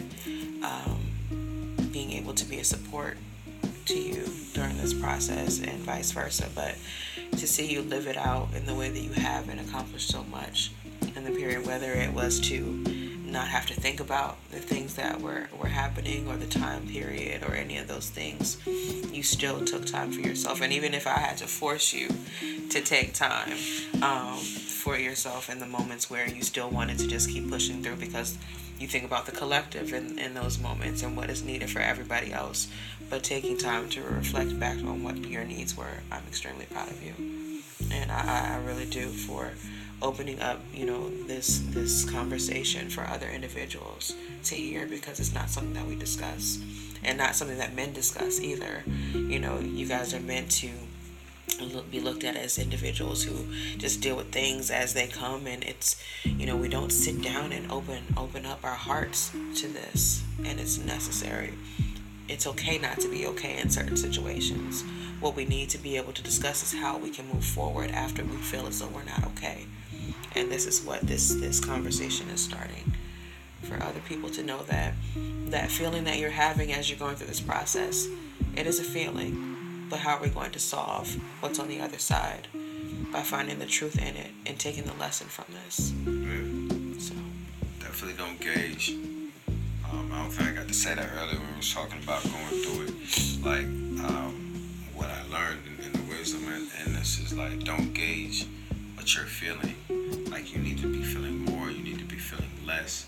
You need, like you need to be expressing it more. Like you need to be expressing less. Don't don't gauge your your experience. Just allow it to happen. Allow it to happen. Allow it to come. Allow it to go. Um, it happens in waves. Um, you know, I'm just trying to think of just ways to give it. There's been so much loss happening in our in our in our society lately. You know,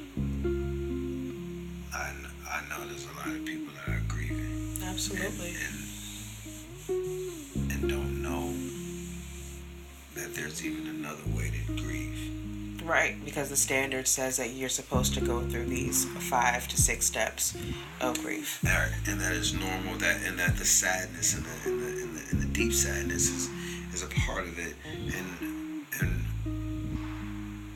sadness may come.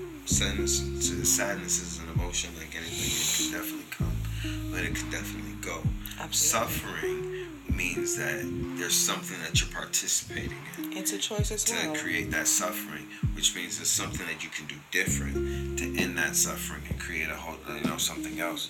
So, um, to bring an awareness to that other decision that you have. You have choices and like you have choices in anything when we talk about behavior that's still a portion of you choosing to be in that space you can choose not to be there Most people find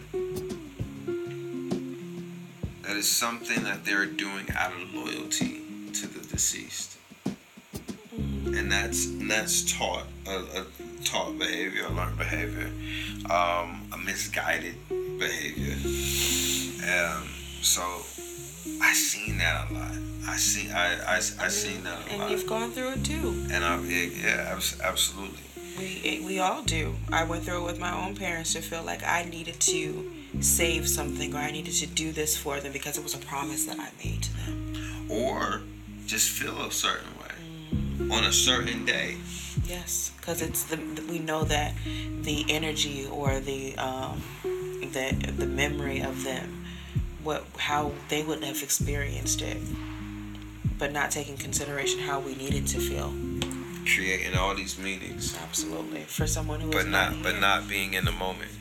You know, like that's really for anyone who's experiencing this or, go, or, or going through this. I want to definitely tell you, you need to move not off of the meanings of, of, of certain things, but be in the moment and allow it to happen. You know, a man who who I admire told me this before he passed away. Like when he like when it comes to um, mourning or not mourning, but um, remembering me.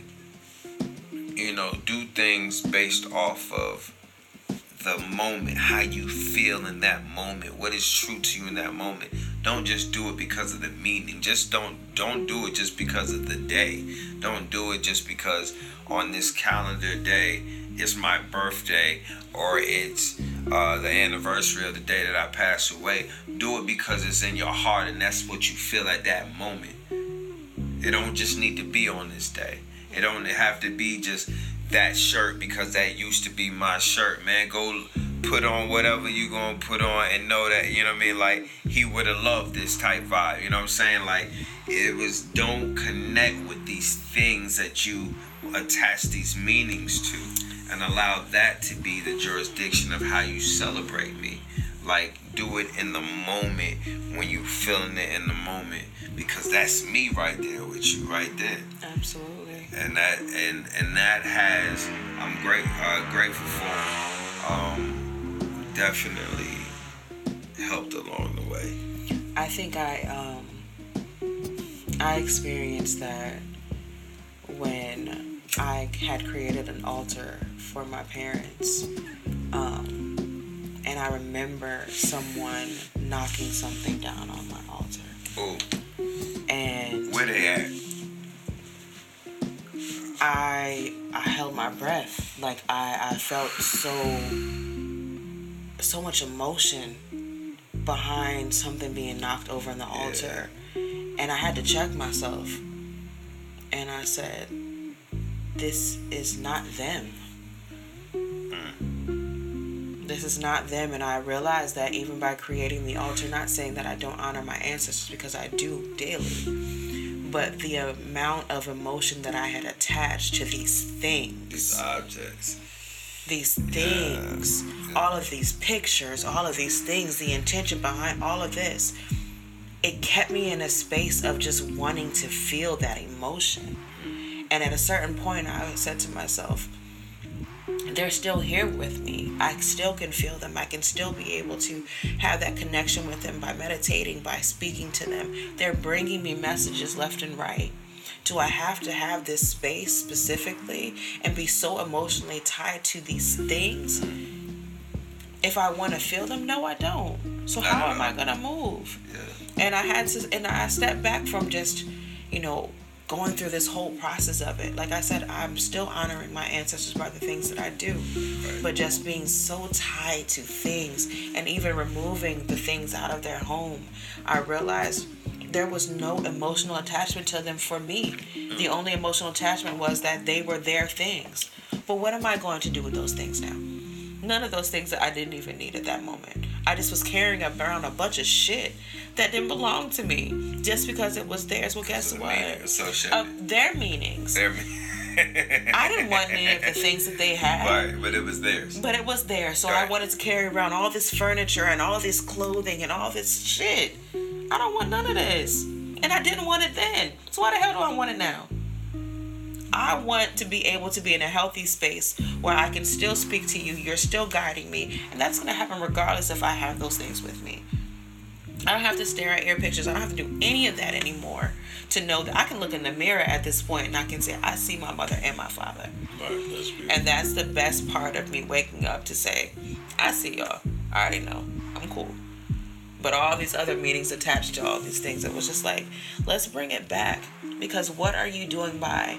It almost felt like I was ripping a band aid off each and every time that I walked by that. And, and being in that space to say, I need to see this today to remind me of this individual. I'm always going to be reminded of my parents. There's nothing I can do in this world that won't allow me to align with them. Right. I was put in this position so that I could align with them. So what other reminders do I need? And that's that's what just keep I kept myself moving and just being true to what I needed. And even in those moments where it still brought forth emotion and you had to fight with it, it's still what I need to be true. What is the truth? What do I need to feel? How am I really allowing this energy to flow? That's also how I started just creating art as another means to release the energy that I didn't have a direction for it to, to move in. Okay. So that those things are necessary for people who are grieving. Find other outlets. Find a support system, someone who you can speak to who is going to also sh- tell you you're stuck in this portion of your cycle. The way that You you're mentioned moving. that, that Mhm. there's a cycle. Can um can you explain that that that you said there was like or stages? There are stages of grief. You have stages anger, denial. Um, uh, what's the other two?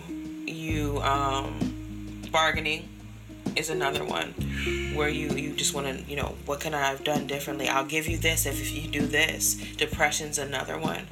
Um, but just all of these cycles you go through. And some people think that the process is linear. It's not. It's not something that you go by stages. You're angry today and then you're depressed tomorrow and then you're feeling okay today. Acceptance is the last stage in that About process. to ask what's the last one? Ex- Accept- acceptance. And many times you can even hit acceptance and go back to anger. Because something can transpire that makes you go back to that space. It's your job to be able to pull you back to that. Well, wouldn't that mean that you didn't accept though? Absolutely. And even though when you think, because there be it could be something that you accepted out of it, but you're not in total But you didn't acceptance. accept it. Yeah, Right.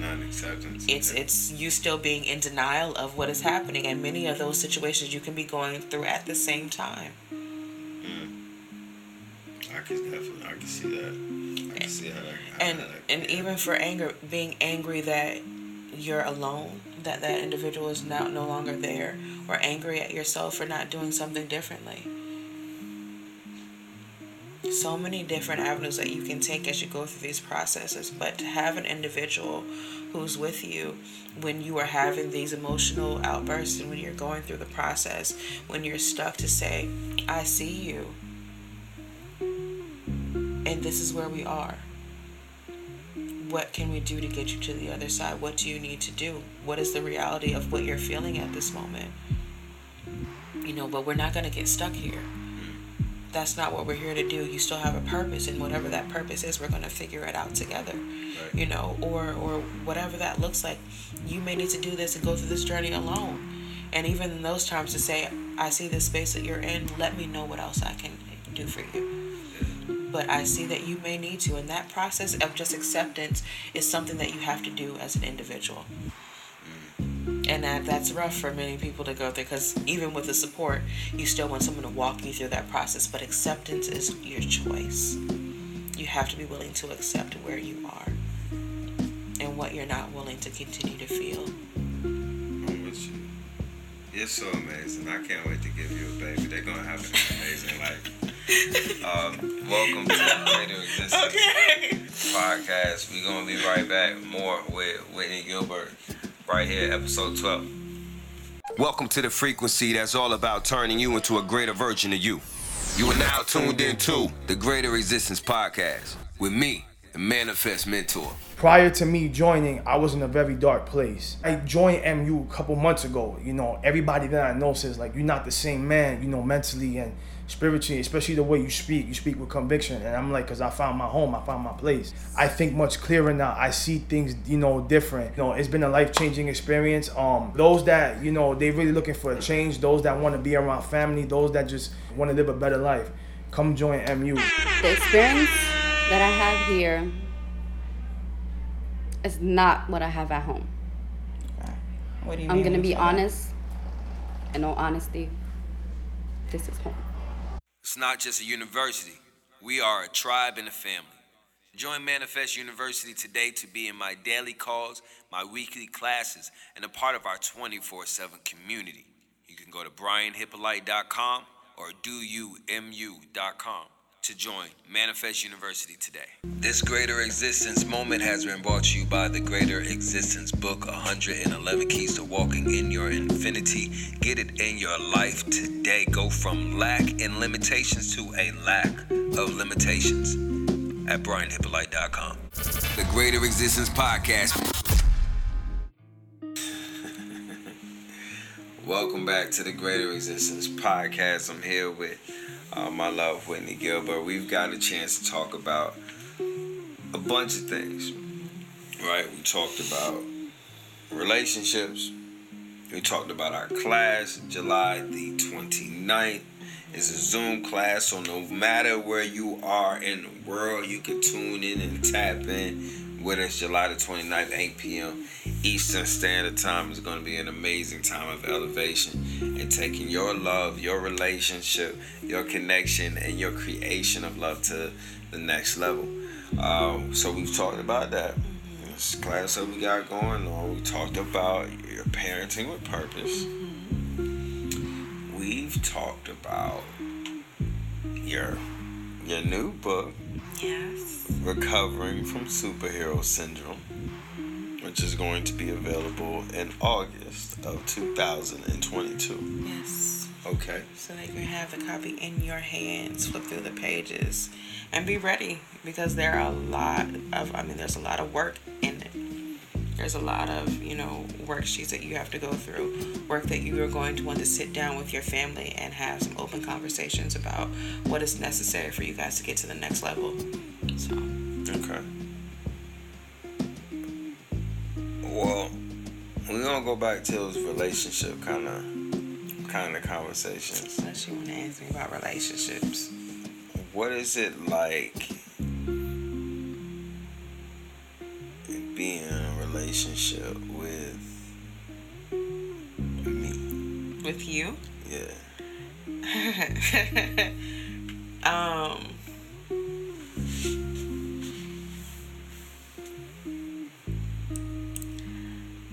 I say that it has been one of the most fun experiences that I've ever had in a relationship. And when I say fun, it's um it allows me to be the individual that I need to be for myself. Um, where I can we can laugh and joke about anything and everything. I feel completely comfortable, but the amount of um, wisdom we give each other, the way that we're able to work together, and even the way that we communicate. Many times, our communication doesn't have to be verbal. I can look at you, and you can look at me, and we already know what the other's thinking. So we have a lot of matched energy, and it's been great to just be in a space where it's mutual. You know, um, moments are uh, most would deem difficult just because you push me to be the best version of myself, and why wouldn't I want that for the individual that, that I'm with to hold me Why, accountable? what makes that difficult? because there are portions of you that you're still struggling with, you know, or I have been struggling with, and that identity that doesn't align with who I need to be, and and those are those stories that we create, you know, that we talk about. But um, even in in your um, album that you released recently, with the song that you you dedicated, or one of them at least, it was difficult for me to even see that I've been moving from this space and there was such resistance just to accepting, you know, that space because you don't want to hear it. You don't want to hear the things that you're not doing. Nobody does. And sometimes coming from your mate, it feels like it's the worst. Why? It shouldn't. I don't understand that. It shouldn't, but a lot of times that is the most difficult person to hear it from because you feel as though you've been going through these um, these transitions with them and and at certain times that emotion may not express so you're wondering well how long have i been on this road and and why wasn't it said before or whatever wasn't brought to my attention but you get stuck in all these stories that you want to create behind it instead of just accepting this is where you are and let's make a change of it That's crazy. That's, that's, that's crazy because y'all be well aware that I said the right way. Who is y'all let's do that who is y'all Divine feminine energy. uh, okay okay be well aware of a better way, but it seems like when it when it comes to you doing a, be- a better way, we create. I'll say we. excuse me, divine energies. We create an excuse for us not to do it. We'll know that there's a better way for somebody else to go about it. And but when it comes to us, we'll create an excuse. We'll create a story. Um, we'll create some type of separation, some degree of separation from us and the version of us that would carry it out that way. right And when we put, you know, uh, again, our feelings, our, our stories, and, and the things that we make up, the things that we create, the resentments, the justifications, all that shit in the middle, and allow that to be what we allow to justify us from not moving the way that that greater version of us will move. Mm, all these extra stories that are just not necessary Yeah. it, it gives you comfort because you can align with something Right. and you hope that the under, other individual is going to align with it as well because it felt good to me to tell you that this the story Yeah. but it's bullshit and to have you tell me in those moments that that's bullshit Yeah. you know and and in your heart you have to take a step back to say this isn't the truth so why was this even necessary Yeah. why was it necessary for me to feel as though I needed to align with this or we needed to express this at this moment? Um, it's only hopes that the attention will be taken off what the reality is. And now being able to move with that being um, the knowledge base and, and especially being with you and vice versa that we we understand each other um, those roles are imperative How how is it that we do all of the things that we do? Because this is a, a general question that we get asked all the time. How is it that we do all the things we do? Um, so balancing business, balancing homeschooling, balancing having a relationship, balancing having our own individual lives and space and, and things like that. Um, so how is it that we do it? it's definitely taken um, some time to get adjusted, um, but we definitely harmonize when we need to. It nothing feels as though it's strained. You know, most situations because of time being a a denominator that you don't feel like you have enough of it. And granted, there are times when we do want more time to do certain things, but it's also about proper planning for that. And and looking at that we have an amazing schedule that we keep to that allows for you know the kids to have certain time. It also allows for our, our work schedule in the midst of it. Um, even if i'm getting off from dealing with whatever else you know with my clients and things of that nature we still have our our time that's planned for the evening you know even though i have to pull you at times to say you're going to take a break but we still know that if we want this, then we have to make the most of it. And many times in relationships, we get so um, wrapped up in everything else and we forget to nurture what's the most important. You know, what brought us to this this situation, what brought our energies together. It was us having the energy in the first place and making the connection. So if we're not willing to nurture that, why did we even bring it here? It wasn't just to have a family and build it, it was to make sure that we together were able to do these things. So if we're going to plan to make this something that we want to do for a lifetime Yeah. and be intentional about what we're doing. And that's what makes a difference. We're not just going to be in a space to hold together to say that we did it. Just to say that we did it, yeah. Uh, we we make moves that benefit the big picture, not just based off of how either one of us may feel at you know at a particular moment. And um, and I think a, a big thing that my experience and from things that I observe separates us from uh, the way that a lot of people move is that we just both have this kingdom-minded mindset, and that just allows a lot of things that would even to not even come across the table, not even come across the desk, because it's like we like you know like that. But going in that direction is just not even kingdom-minded. We know what we're building, and we've known what we were building and wanted to build, and even just understanding from what our ancestors have placed us here to do. Like our energy is what it is based on that. Like we were sent to do certain things that they weren't able to accomplish.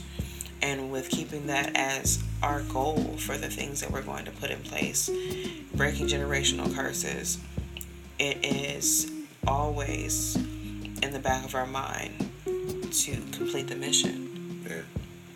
And if we we know what this mission is, and we know what it takes, and we know what type of partnership it's going to take in order for us to complete it. So when we can eliminate all the extra things that really don't matter when it comes down to the mission and moving with a purpose, that makes a huge difference. Many people forget the purpose when when they go through certain trials and tribulations within life, but it never changes it may change you in the way that you are now moving and you are forced to kind of um, pick yourself up or evolve in the midst of it but it shouldn't stop you and it, it shouldn't remove the love that you have for yourself or for your partner in the midst of you going through this so stay focused Stay focused. yeah Facts. Facts, facts. So for more on more on all of this, definitely tune in with us. July the 29th, 8 o'clock 8 p.m. Eastern Standard Time. Next level love class. Plan a date night with your bae. Y'all have a great time. Be highly intentional absolutely to make it a, a great vibe. You dig what I'm saying? Or whatever they like to do, do all of that. And at 8 p.m., say, hey, baby, we about to tune in and um and tap in with on some shit that's just gonna allow us to have a greater experience. I want to take this thing to the next level. Let's expand our greatness and take it to the next level. That's what we gonna be intentional to do you we gonna have worksheets we gonna have we gonna have learning materials it's just gonna be a great thing for anybody who wants to take their um the greatness that they share the connection that they have to the next level Absolutely. It's a different level of intimacy to have these types of conversations. We look at in- intimacy as like it has to be a physical thing, and, and it's not. Intimacy is being able to dive deep into somebody's heart, into their mind, you know, to know, like we were saying, I can, I feel, I know when there's something wrong with him based on the temperature that his body has. Like oh, that's, yeah. I do. What- what's what's my what's my what's my worry temperature Ice cold. You are so cold, but she got that one I do. that lucky guess lucky guess it is. It's it's people's. what's my well what what's my temperature when i'm frustrated You're in the midst. You're kind of like a. It's it's more so cold. It's um, but you can definitely get hot depending on what it is and how heightened you are. But just your um, you detach in those moments, like from just feeling. So it definitely gets colder. pay attention. We're gonna check this out. We're gonna check this out. Thank you so much for coming through today, talking about your book, talking about uh, your community, parenting with purpose. I love it. I love it. It is an amazing thing. To What else? Is, what else is it that your amazing ass want to do? Oh my goodness. You I want to take over the world. Thank you, my baby. I do. I want to um I just want to see families healthy families build. That is that has always been the goal with coming from generations of individuals who just never had it.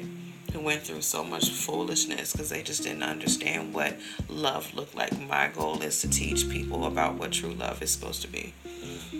So, in any way that I can do that, whether it's you learning to love yourself from being creative and being able to express yourself, or to be able to learn to love yourself like nobody else can, love your family, and just continue to break that generational curse of self love, um, not being present. It's your duty to learn how to love yourself. How can you expect somebody else to love you if you don't even know what that looks like for you? So that's what I want. That's that's the end goal. That's always been the mission for me. Okay. Well, we appreciate you and your greater existence and your and, and your wisdom and you sharing all that. We appreciate your um your expressions, your tears. Oh my goodness. All of this. I ain't know you was about to come over here and just. I didn't know all of that either. I, you said, "Come, come, we, we about to do I this." thought we was just gonna talk. Yeah, well, you brought it. I mean, this is what your energy does to me, even in the midst of me. You know, if it was someone else doing this, I probably would not have. But you bring out levels of layers of things just by looking at me. So that's kind of how we go. Yeah. Thank you for joining us. Thank you, my love. Thank you for having me. What we what are we gonna call this this episode? Oh, I don't know. Um.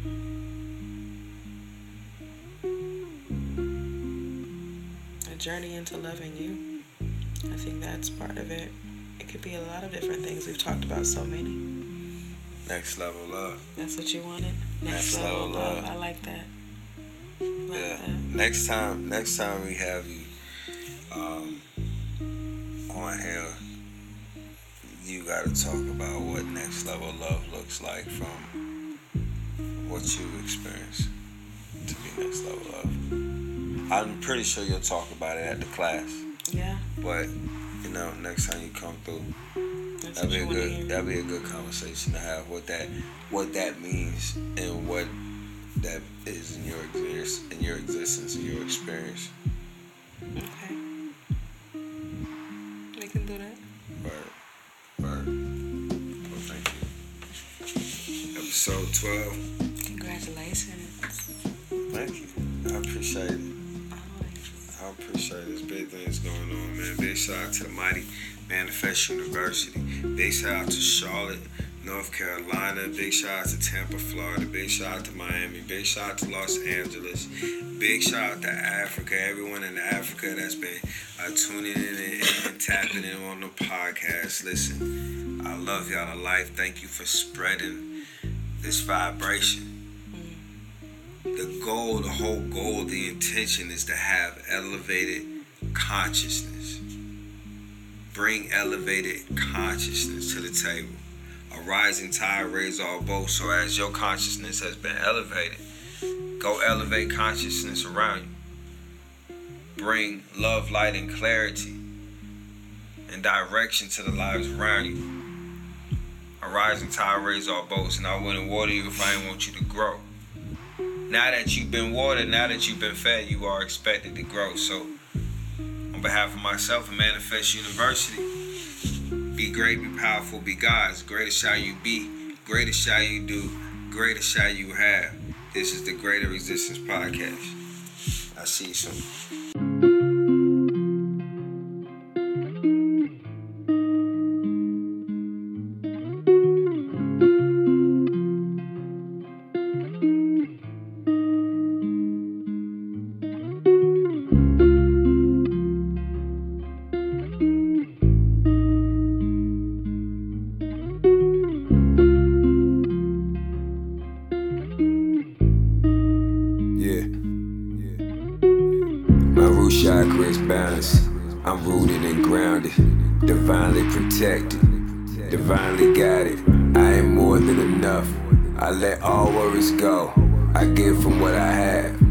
Is my overflow. Overflow. Overflow. Overflow. This is my overflow. Overflow. Overflow. I have more than enough. This is my overflow. I am safe. I am protected. I'm intentional. I'm effective. I am beautiful. I am wholeness. I am strength. I am boldness. I am grace. I am mercy. I am worthy. I am worthy. I am rooted. I am balanced. Releasing anger, spite, and malice. Free of grudges, free of judgment. Greater than before, and greater is coming. I think abundance and I speak abundance. I am abundant and I see abundance. Safe and sound, nothing's harming me. All is well, all's in harmony. Mind, body, and soul, all in alignment. There's an answer to each problem, and I find it. My root chakra is balanced. I'm rooted and grounded, divinely protected, divinely guided. I am more than enough. I let all worries go. I give from what I have. This is my overflow. Overflow. Overflow. Overflow. This is my overflow. Overflow. Overflow. I have more than enough. This is my overflow. I am grateful for the wealth of peace, love, and joy I found within myself. I am secure. I am stable. I am supported. I am thankful. I gravitate to what encourages me. I uproot what discourages me. I release what no longer serves me and align what reminds me that I'm worthy. I accept all of me. There's even beauty in my flaws. There's art in my scars. And I'm in love with them all. I'm rooted in the gift of this moment. As the universe affirms, I am chosen. I build a life on the foundation of faith, peace, love, trust. I am whole, I am complete. Exactly as I am. I am more than enough.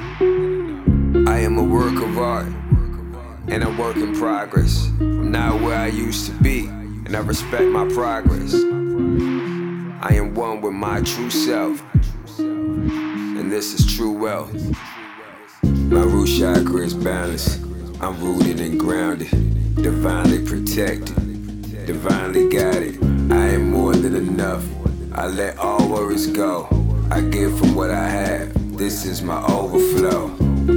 Overflow. Overflow. Overflow. This is my overflow. Overflow. Overflow. I have more than enough. This is my overflow. As the sun rises, so does my energy.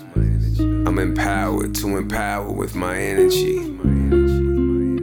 I tune out distractions. Tune into my divinity. Energize and vitalize. I am alive, aligned, in synergy. Freely give to the universe. Freely the universe gives to me. My thoughts support my growth and elevation. I respond to opportunities without hesitation. I move towards my goals and destinations, in control of my life's direction and vibration. I will not create stories or meanings. Every cell in my body supports my well being. I inhale trust, exhale fear. I'm where I'm meant to be, it's something for me right here. Equipped with everything I need to thrive. The world could fill with chaos, there's peace still inside. I feel deeply loved by the universe, rooted in blessings, can uproot any curse. As I inhale and I take a breath, all is well, I'm forever blessed. As I exhale and release the stress, all is well, I'm forever blessed. My root chakra is balanced. I'm rooted and grounded, divinely protected, divinely guided. I am more than enough. I let all worries go. I give from what I have. This is my overflow. Overflow. Overflow. Overflow. This is my overflow. Overflow. Overflow. I have more than enough. This is my overflow.